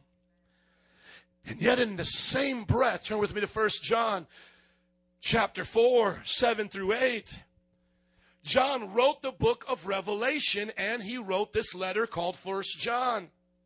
So obviously, he can tell us the other side of the coin. First John 4, 7 through 8, he writes, Dear friends, let us love one another, for love comes from comes from God and his perfect character. Love comes from who? God. How do I know Hitler's love was wrong? Because it didn't come from Right? How do I judge my wife's love if it's good for me? She could slap me in the face and say, That's how much I love you. What would I say back? That didn't come from God. What if I said to her, Men do this, don't they? Abuse their wives. You need that. No, this, that's not funny. Let's be serious. Slap their wives. I just love you. I've heard this from men. I have to discipline my wife as a child sometimes. I have to, I have to help her. I love her. That love didn't come from, didn't come from, right? It doesn't come from God. Real love comes from God, and God is holy. God is perfect. And I'm sorry if people who have hurt you in the past have used love and not treated you as God would treat you. But that is not on God. That is on the other person in the story that we're not talking much about today, but we have to mention him the devil. Because when the devil came to us, he gave us the choice to know good and evil. We could have been eating from a tree of life, living forever naked, never would have known the difference and lived in a perfect society. But when the devil said, when the devil came, he said, Do you want to know good and evil? Do you want to know good love and bad love? Do you want to know love that comes from God and then a wickedness that comes from me in the name of love? And that's why we see them both today. But how do you judge what is love? You judge by what love is compared to who God is. Because God is love as we continue to see. Everyone who is born of God knows God. Whoever does not love does not know God because God is, come on, say it with me, God is love. Thank you. So now we see this complete picture of who our God is. God is holy. He is perfect in his character and he's also loving. How many know if I gave you a definition of love right now, it still wouldn't compare to the feeling you have when you get love? Love is strong emotion towards one another that behooves an action of sacrifice and selflessness. It's a pretty good definition. How well does that speak to your heart? It doesn't even scratch the surface, does it? I mean, it defines it a little better. I mean, love is not slapping and doing bad things. Why is love so indescribable to us? Why is it when I look at baby Lucas right now and I say, I love you, there is something in that word that a dictionary can't even define how I'm feeling at that moment. There's not a word that can even define what I'm feeling at that moment. There, there, there would, you take all the words and put them together, and, and I would speak them out for 10 years and say, This is what I mean. You're awesome. I'll lay down my life for you. I'll treasure you. You, you are my joy, my hope. How many know I could lay out all those words and still at the end, it wouldn't describe that? That depth. Why is that? Because love comes from a God that is endless from eternity, and there's no height, nor depth, no width to God. It blows every perspective, any box you put it in. God's love is indescribable. The Bible says no one knows the height. No one can go to the top of God's love and say, Oh, I've reached it. No one can know the depths of God's love and say, Oh, I've come to the bottom of it. No one can run to one side of it and put it in a box and say, I've reached it. And we know it on the inside. Just like we know perfection, we know moral standards. And we know how hard it is to obtain, and it can never truly be done, no matter how hard we try. And yet we can understand it, and we can understand love, though we can never understand the depths of it. We just know what it is. We know when we feel it. We know when a mother looks at a child what it is when husbands and wives get together. I was reminded of this story when I was thinking about love and how much God loves us. When I saw this uh, story in Fox News, it just blessed me. And I would like to have this uh, be the story of my life with uh, my wife. After 65 years and countless dances, a married couple dies just hours apart. Clifford and Eve did everything together. And when their health was failing, their son Kip says that they were ready to die together. The couple passed away of natural causes within hours of each other at the hospital. The woman was 93 years old and the husband 90 years old. They had danced nearly every weekend together, painted the house together, were always close companions. And when their beds were pushed together at the hospital, a nurse asked the wife, Would she like to hold her husband's hand one more time? And she said yes. She died, and then hours later, he died. That's love. That's love, man. That's indescribable. That's a bond. And you know what? When God talks about love, He uses marriage as an example because that's the deepest thing we can understand. And then He calls us His children, which is the other deepest thing we can understand. You know, you don't choose your kids, right? So you get to learn to love a different kind of way. Amen. Sometimes you look at them like they're crazy where they came from, but you forget they got your genes. They came from you. You can't send them back. That's how they got that crazy up in them because they got your genes. So we learn a kind of like, I got to deal with you kind of love with our children because we got to learn to love sometimes them when they're unlovable. And we see God calling us as children, and that's a perfect example of how He loves us when we're unlovable. But yet we get to choose our spouse, and yet He calls us that as well. He says that we are chosen by Him. And so, what this means, and I don't just mean to blow your mind and send you on a journey down Sci Fi Avenue with Star Trek. But he could have chose any kind of race or creature to fall in love with. But in his mind, he chose us and he chose personalities like you and me. He could have made a personality like Spock, a Klingon. He could have made a personality like those on Avatar, but he made humans, the human race. And then he could have made any kind of personalities. He could have made a personality like your little dog Fido or your little cat Num Nums or whatever to fall in love with. And he could be in heaven like a weird cat lady with a whole bunch of cats all around him and little milk that he puts out. But he chose you. And he's such a great big God, he didn't have to force you to be you. He started a process in you, and then he was able to lift off his hand and let you develop and become you by the choices you make. It's like an expert chess player. He can sit back and watch all of the moves before they're made and yet not influence the person making the moves. He allowed you to be formed by the choices you would make, and yet He still chose you. He says, I still love you. How many know when He came down here and He was on the cross, He could have said back to the Father, I don't think they're worth it anymore. But yet He said, Father, forgive them, for they know not what they do. He is holy and He is loving. Do you love your God? He is not the God of Islam. He's not the God of the Hindus. He's not the Mormon polygamist God. He's not the Jehovah Witness God. He is the God of your Bible, the Father of Jesus and of the Holy Spirit. This is your God, and He is holy and He is loving. Would you give Him glory? Amen. He's worthy. This is why we clap for Him, because He's worthy of it. We're not like uh, Ishmael was saying, brainwashed to do it. We do it willingly because with our rational minds we understand He is not like the gods of Greek mythology. He's not like the other gods that we've heard from the Egyptians and Amun Ra. He is unique. There is no one like Him.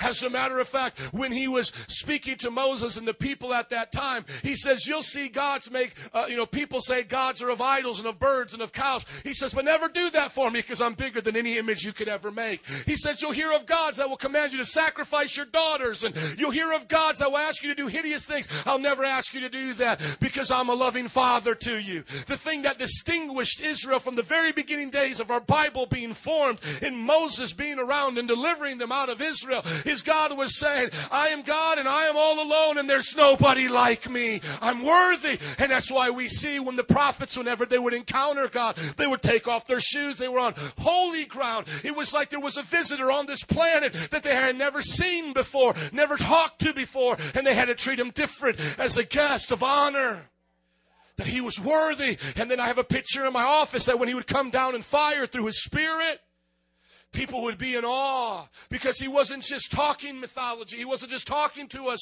about mystery. He would display his power among us. And when he came, Jesus in the flesh to be with us. The people of that day never had heard a man speak like him. They had heard good people, prophets had come before, like Buddha and Socrates and Plato, good wise men and different religious figures, but they had never heard a person speak on behalf of God as if they were God. They wanted to kill him because they thought he was blaspheming all the time. But he said, I can't lie. I have to tell you the truth. I'm not from here. I come from my Father, and God sent me because he loves you. He doesn't want you to perish.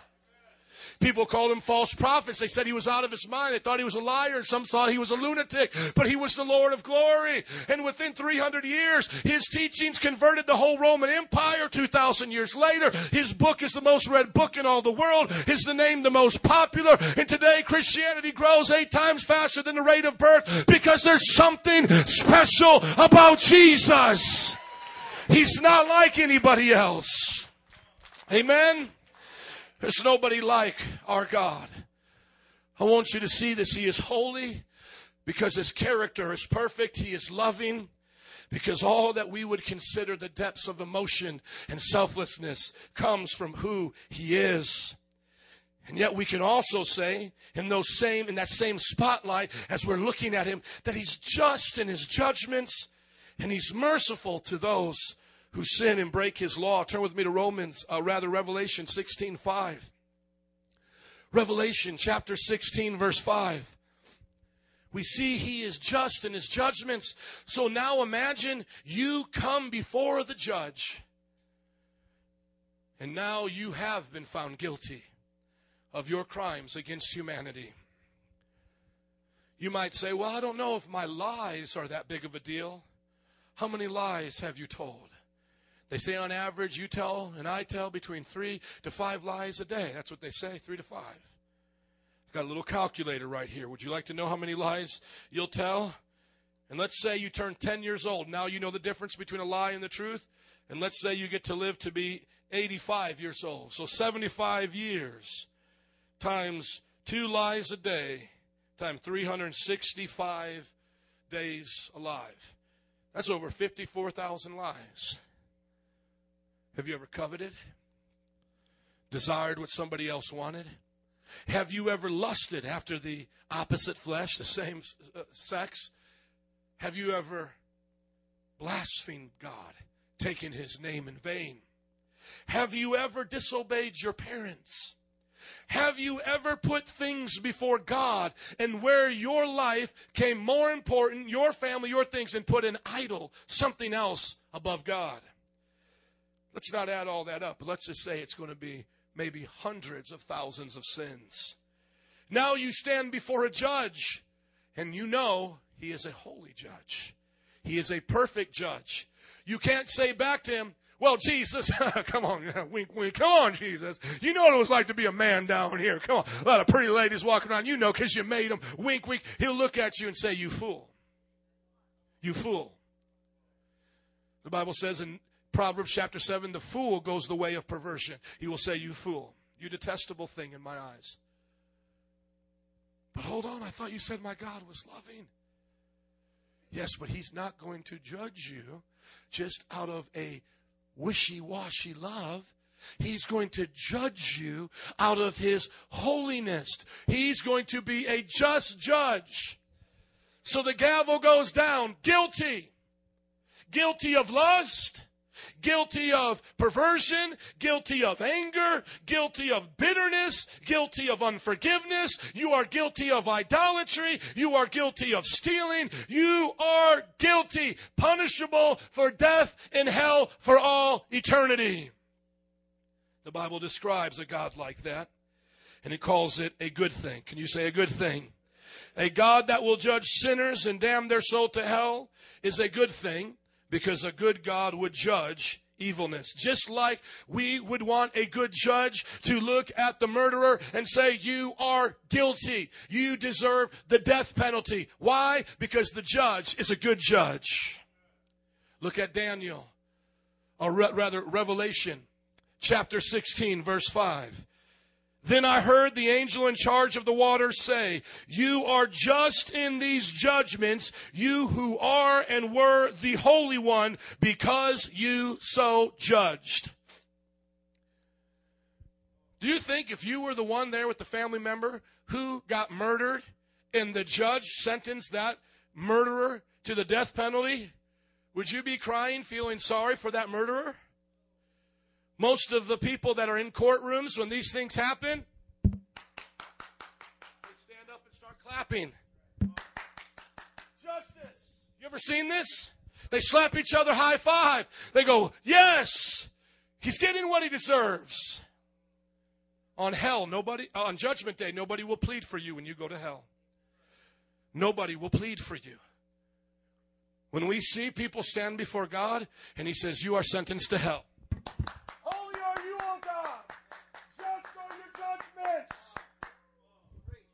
People will clap and cheer. Thank you, Lord. You are righteous. You deserve all the glory. The angel, the worship leader, will say, You are just, and we will shout out in praise to him. You read the rest of those verses, we will say, You are an awesome God. We love you. Thank you for punishing sinners because of their sin. You say, But, Pastor, isn't there another side of the story? There is. Turn with me to Daniel 9, verses 9 through 10. But some of you don't understand it unless you get the first side. People are going to hell. God will judge sinners. On that day, not everyone goes to heaven. And when they are sentenced to hell, the believers, the born again, will rejoice with the angels, giving him shouts of praise and glory.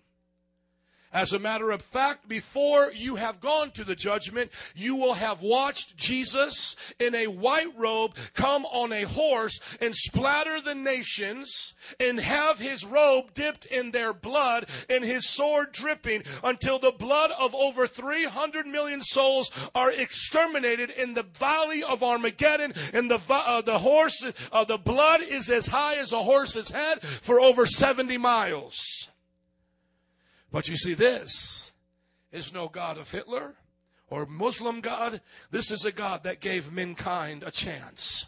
And he said, Repent, He said, repent. He sent his messengers. He sent his son. He sent the church for 2,000 years. You've heard his name. You've read his book. All of you quoted John 3.16. And so when he comes as the King of kings and the Lord of lords, those of us who are on his side will be rejoicing. And then the Bible says we will rule and reign with him.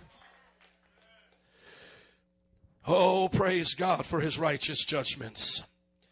But you look at Daniel, there is hope for you today, as well as there's hope for me, for all sinners.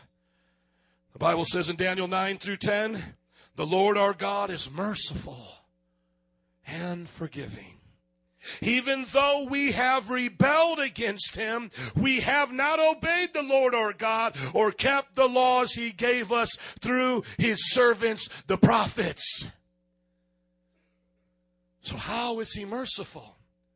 He can't just say to those who have committed the sins, the, the judgments, he can't just say, well, just forget about it. You said you're sorry. No, because we've already determined by our own conscience for him to do that, he would be unjust. So for him to put down the gavel upon our heads, he has to do it. He has to say we're ungodly. He has to call it as it is. He's not a unfair umpire or a paid off referee. But where does the mercy come from? Where does the forgiveness come from? Comes from God so loving us that he sent his only begotten son that whosoever believeth in him shall not perish but have everlasting life. And as that verdict is handed down he's then going to open up a book called the book of life and he's going to say all creation has broken my laws. They haven't listened to me but my son wrote their names in blood. Who here has been born again written in the lamb's book of life? The trumpets will sound and the believers names will be be called forward and will be given robes of righteousness, not because of anything we had done, but because of what Jesus Christ did for us. Salvation is in Him, and then every knee will bow and tongue confess that Jesus Christ is Lord to the glory and the reputation of the Father. That He saves sinners sinners that deserve judgment, sinners that deserve punishment. Yes, He is just, but He's merciful. He's kind and forgiving, though we've broken His laws. And so today, my friends, I want to encourage you with the character of our God, the God of the gospel. The God of the gospel. He is holy in his character. He is loving in his actions towards all mankind. He is just in all of his judgments, and he is merciful to those who sin and break his laws. I would like for you just to hear this scripture in closing today. Would you turn there with me? Hebrews chapter 4, verses 14 and 16. Hebrews chapter 4, verses 14 through 16 will give us our parting words today because that judgment has not yet come. And there is hope for every sinner to be saved and to experience the love of God.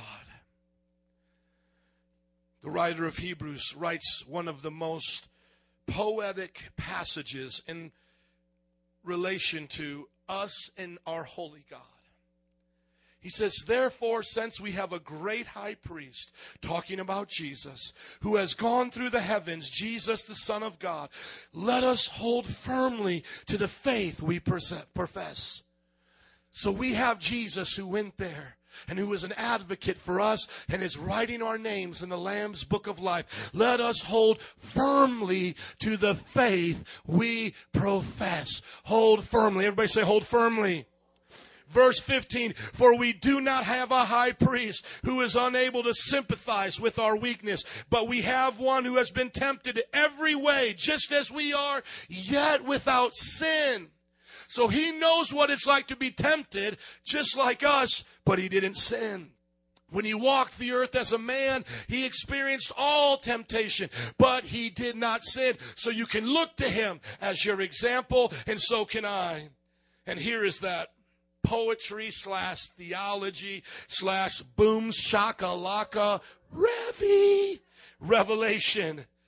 Let us then approach the throne of grace with confidence so that we may receive mercy and find grace to help us in our time of need.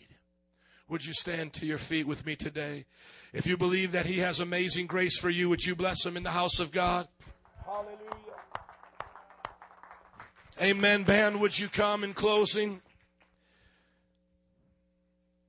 Our God is amazing. His character is amazing. His grace is all that much more amazing.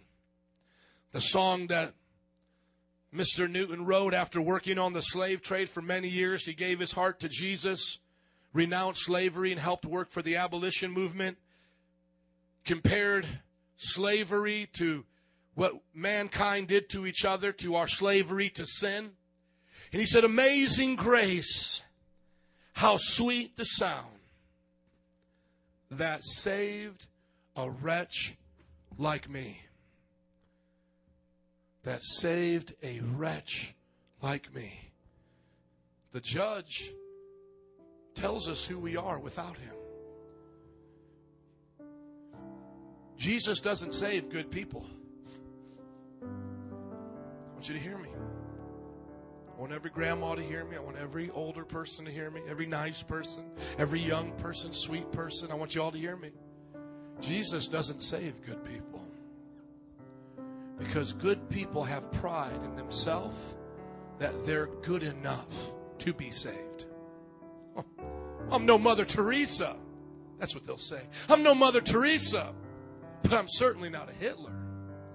I mean, I'm leap years behind him. I mean, if Mother Teresa's here and Hitler's over here, I'm much more further to this side. I don't need to be saved. I don't need to be born again. That's what they'll say. I don't need to be saved because I'm already a good person. So good people never are saved. Because those who think they are good are self deceived have believed a lie about themselves. They don't understand that their lies that they've told their whole life will be weighed against them on Judgment Day. They don't understand all the jealousy and envy they've had will all be added up and weighed against them. They don't know that their anger towards their fellow man is like murder and it will be weighed against them on Judgment Day. They don't understand that all the lust and all the perversion of their heart will be considered adultery on that day. They don't see that every time they put things before God and doing things for God, that it was idolatry. They don't understand that when they took his name in vain, that they became blasphemers because they're good. Good people can't be saved. But you know who can be saved? Sinners like me. Say like me and point to yourself. Come on, somebody. Sinners like me. Amazing grace. How sweet the sound. Come on, say it with me. That saved a wretch like me. I once was lost, but now I'm found, was blind, but now I see. Tis grace that taught my heart to fear. Grace made you afraid? Oh, yeah, because I know my judge, my God is just.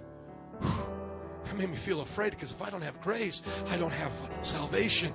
Tis grace that taught my heart to fear, and grace my fears relieved. Whoa. So, so I'm not getting the gavel? No, you're being forgiven. So grace taught my heart to fear, yes. And then grace, my heart was relieved, yes. How precious did that grace appear the hour I first believed. Through many dangers, toils, and snares, we have already come. Because if you've made it to Jesus in salvation, everything that is bad and destructive is behind you. It doesn't matter what valley you walk through now, you'll never be alone. He'll never leave or forsake you. It doesn't matter what temptation you face, because greater is He that's in you than He that's in the world. So now all that is behind you is as bad as it will ever get, because this moving forward with Christ Jesus is the abundant life of God. Tis grace that bought us safe thus far, and grace will lead us home. The Lord has promised good to me. His word my hope secures. He will be my shield and portion as long as life endures. When we've been here talking about heaven, 10,000 years, bright shining as the sun, we've known less days to sing God's praise than when we first begun. Why will heaven, after 10,000 years of praising God, seem just like a moment? Because His love is unending. Think of it like this. You get to heaven and you start praising God for the 80, 90 years you lived. And so you want to actually go through every second of your life and just give Him a praise for it. God, I'm thank you that January 20th you woke me up in the morning and gave me health. God, you're so awesome. God, I thank you that January 21st you woke me up in the morning. You go through all 85 years of your life, you praise God. Now God says, which direction do you want to go? And you go, what do you mean? Well, now that you've praised me for all of your life, you now can praise me for all of past eternity. Or you can praise me all in the present of who I am. Or you can praise me for all of who I will be in the future. Which way do you want to go? And you say, God, well, I want to praise you for all you've done in human history in the past. And so you, you praise God for 10,000 years. And he says, you all know who I was before I created the universe? take a trip with me. And you're just praising him the whole way. Wow, you did this. You're like this. And then he says, Oh, yeah. And by the way, while you've praised me for 80 years, 10,000 years, you forgot about the present and all the future that's ahead of you. That's why after 10,000 years of praising God, it will be just as if one moment went by, being bright shining as the sun. We'll know less days of God's praise than when we first begun. Amazing grace, how sweet the sound. Do it one more time. That saved a wretch like me. I once was lost, but now I'm found. Was blind, but now I see. Would you just pray in your own words for a few moments? We're not going to do an altar call today.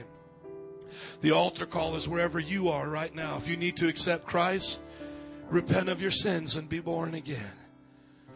If you've already accepted Christ, but you're not living according to His Word, today you just need to repent and ask Him to change you from the inside out.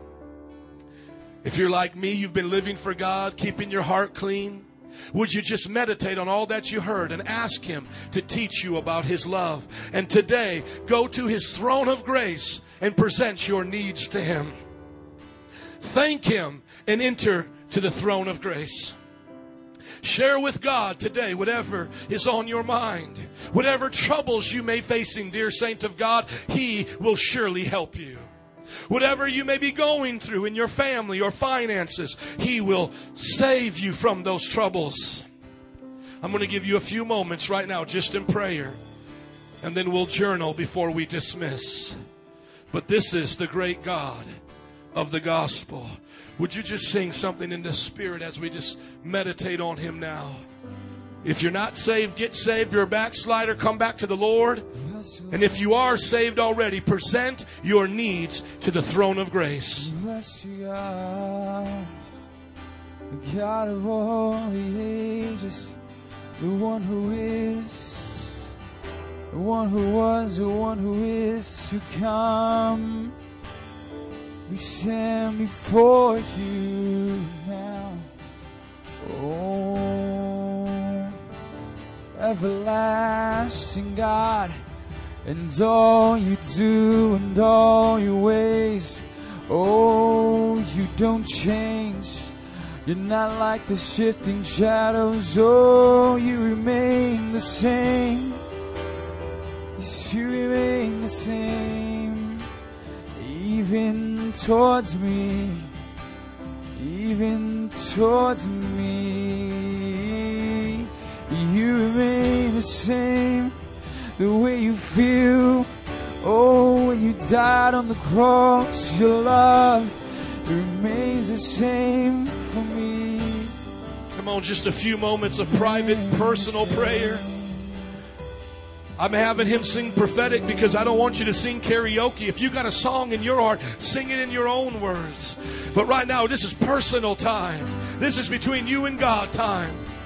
Especially for those of you who've been faithful to this conference. Man, just come on, tie it all together tie it all together. Ask the Lord to show you the picture He's been painting this weekend, like we started off. And I said, We're going to ask God to show us the brush strokes of the painting of our life.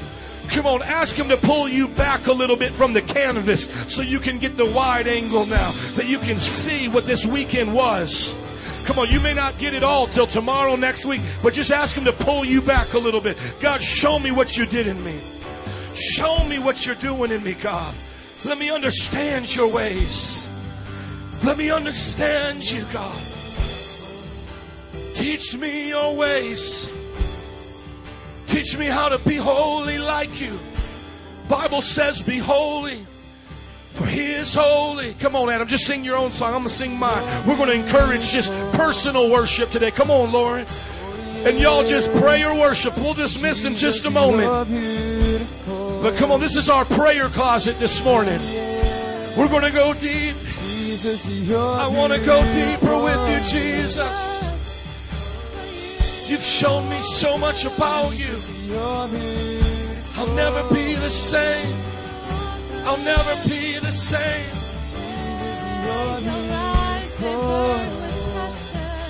Your ways, your ways.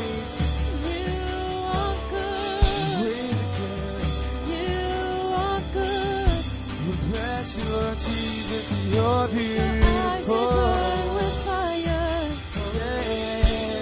are always good, you are always kind, you are always holy, you are always loving.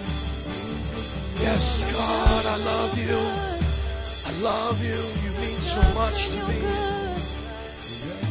Show me your ways. Show me who you are. You're not boring, God. I don't mind going overtime with you, God, because you're not boring. You're so much more awesome than even words can express. Now, just in an attitude of prayer, if you can, would you go to your journal? And let's just journal what God's doing. But man, if you're praying and getting touched by God, just stay in that attitude or posture where you are. But I'm going to ask the band just to kind of do their thing again. And we're just going to write this down, man, because I don't want to forget. I don't want to forget, God, this weekend. You didn't have to spend time with me, God, but you did. You didn't have to come and speak to my heart, but you did. You didn't have to care about the little things of my life, but you did. And God, I don't want to forget them. I want to write down these things, God, so that when other problems come, other issues come, I'll be able to look back at this time and I'll say, oh, my God will make a way where there seems to be no way. Just like He did, just like He did this weekend, He'll do it again. Would you just write down something that God is speaking to your heart? Oh, yes, God.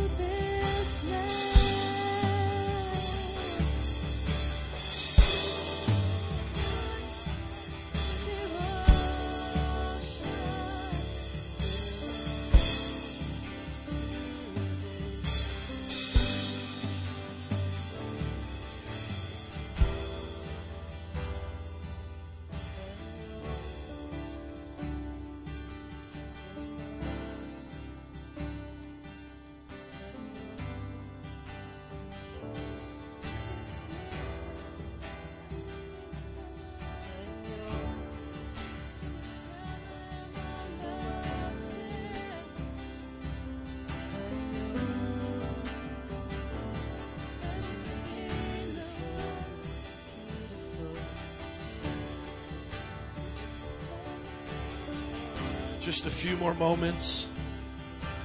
Just a few more moments. Oh, man.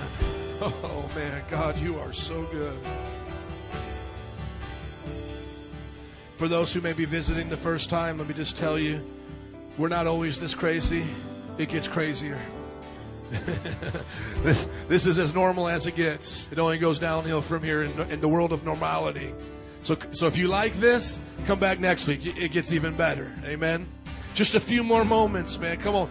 I hope that you guys got some good stuff and, and maybe just review it for those who are taking their time. I don't want to rush them, but we'll dismiss in just a few moments. Oh, yes, God. You've been so good. Help me to never forget what you've done in my life. If you can, just make your way back to your seat. I just want to encourage you as we get ready to dismiss and uh, end this conference. I've been really into this uh, Mount Everest stuff on Netflix right now. It's like it's changed my life. And uh, my wife will probably want to beat me down after I say this, but I almost want to try something like that. Uh, it's so weird. It's like it's. I know I got to go to a mini one, like the Sierra Nevada, because they a lot of people die out there. One out of every two people who try to climb Everest or K two die. Um, so, anyways, on a happy note.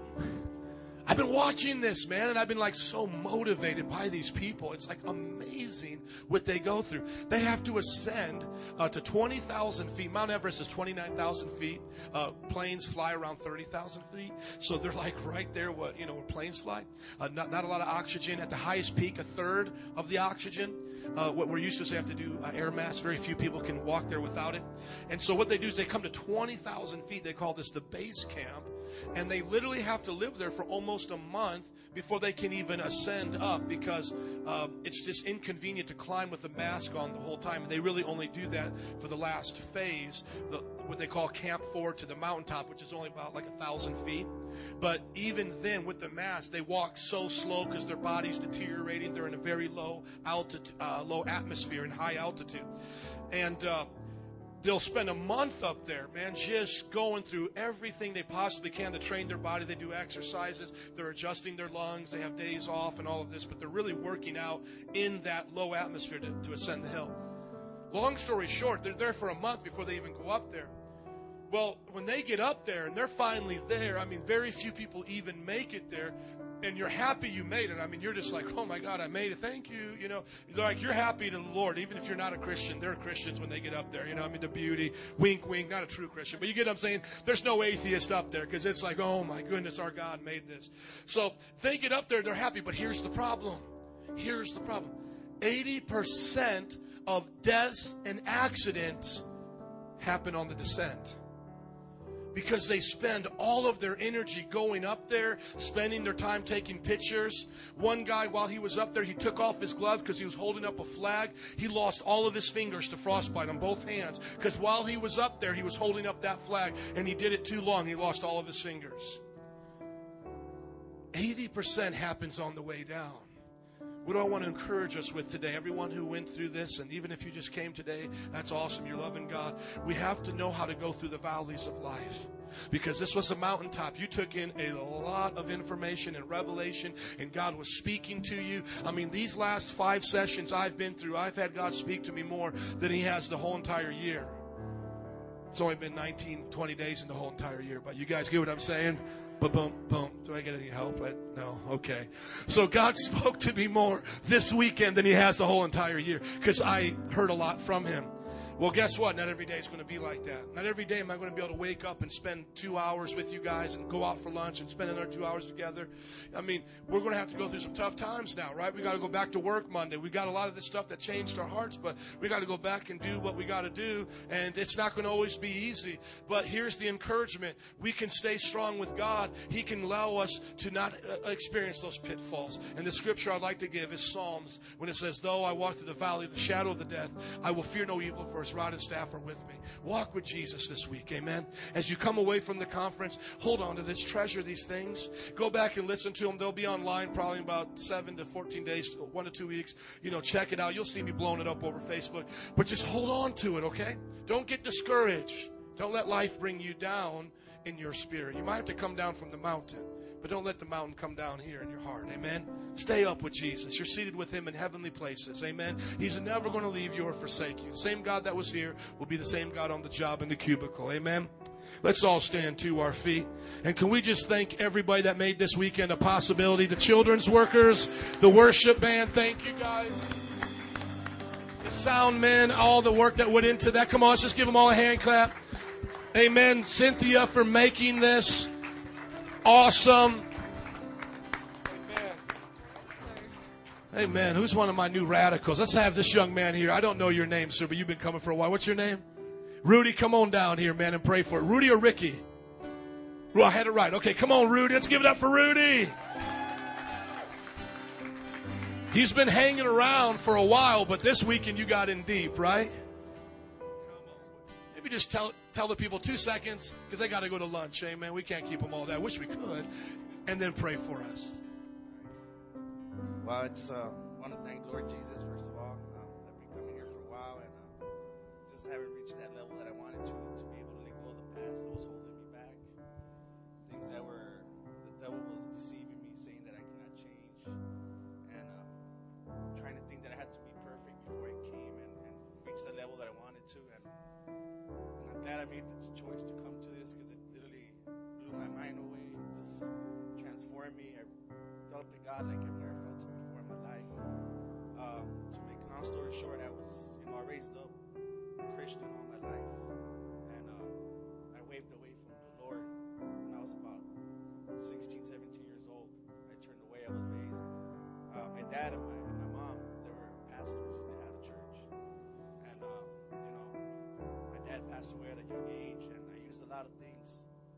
God to push me away from that and use it against him and deceive me. And the, the last time I had gone to church before here was about 12, 14 years.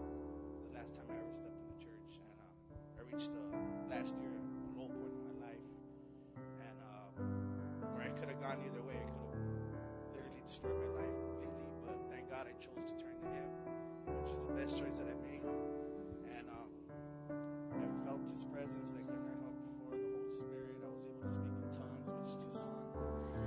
wow, you know, it's pretty amazing. So I just want to thank you all for embracing me and making me feel welcome because I felt like an outsider, you know, and uh, just feel so welcome here with everybody. I just want to thank the Lord, just praise Him, thank God.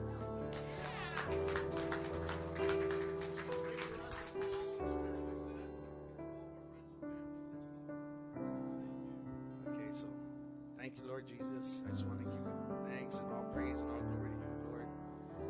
Is possible.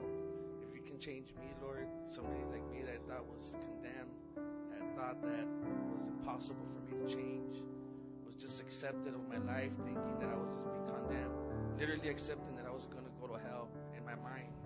And for you to change that and, and just renew me and show me the truth that you are that you are in my life now and how you can change it and you can do the lives and you change the miracles in this place because there's great things going on here and I feel the presence here in the Lord and with Pastor Joe and his preachings just touches my heart and just like he's literally preaching to me directly and I hope that touches everybody's heart here and keeps it and keeps it real and bless you guys in your life and don't forget what happened here because I know that I won't because my life from this weekend on is completely different and completely changed. Thank you. In Lord Jesus' name, amen.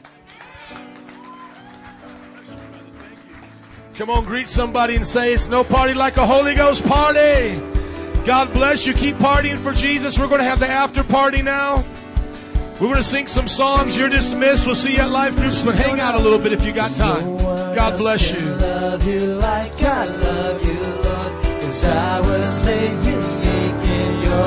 I was made to bring you joy. No one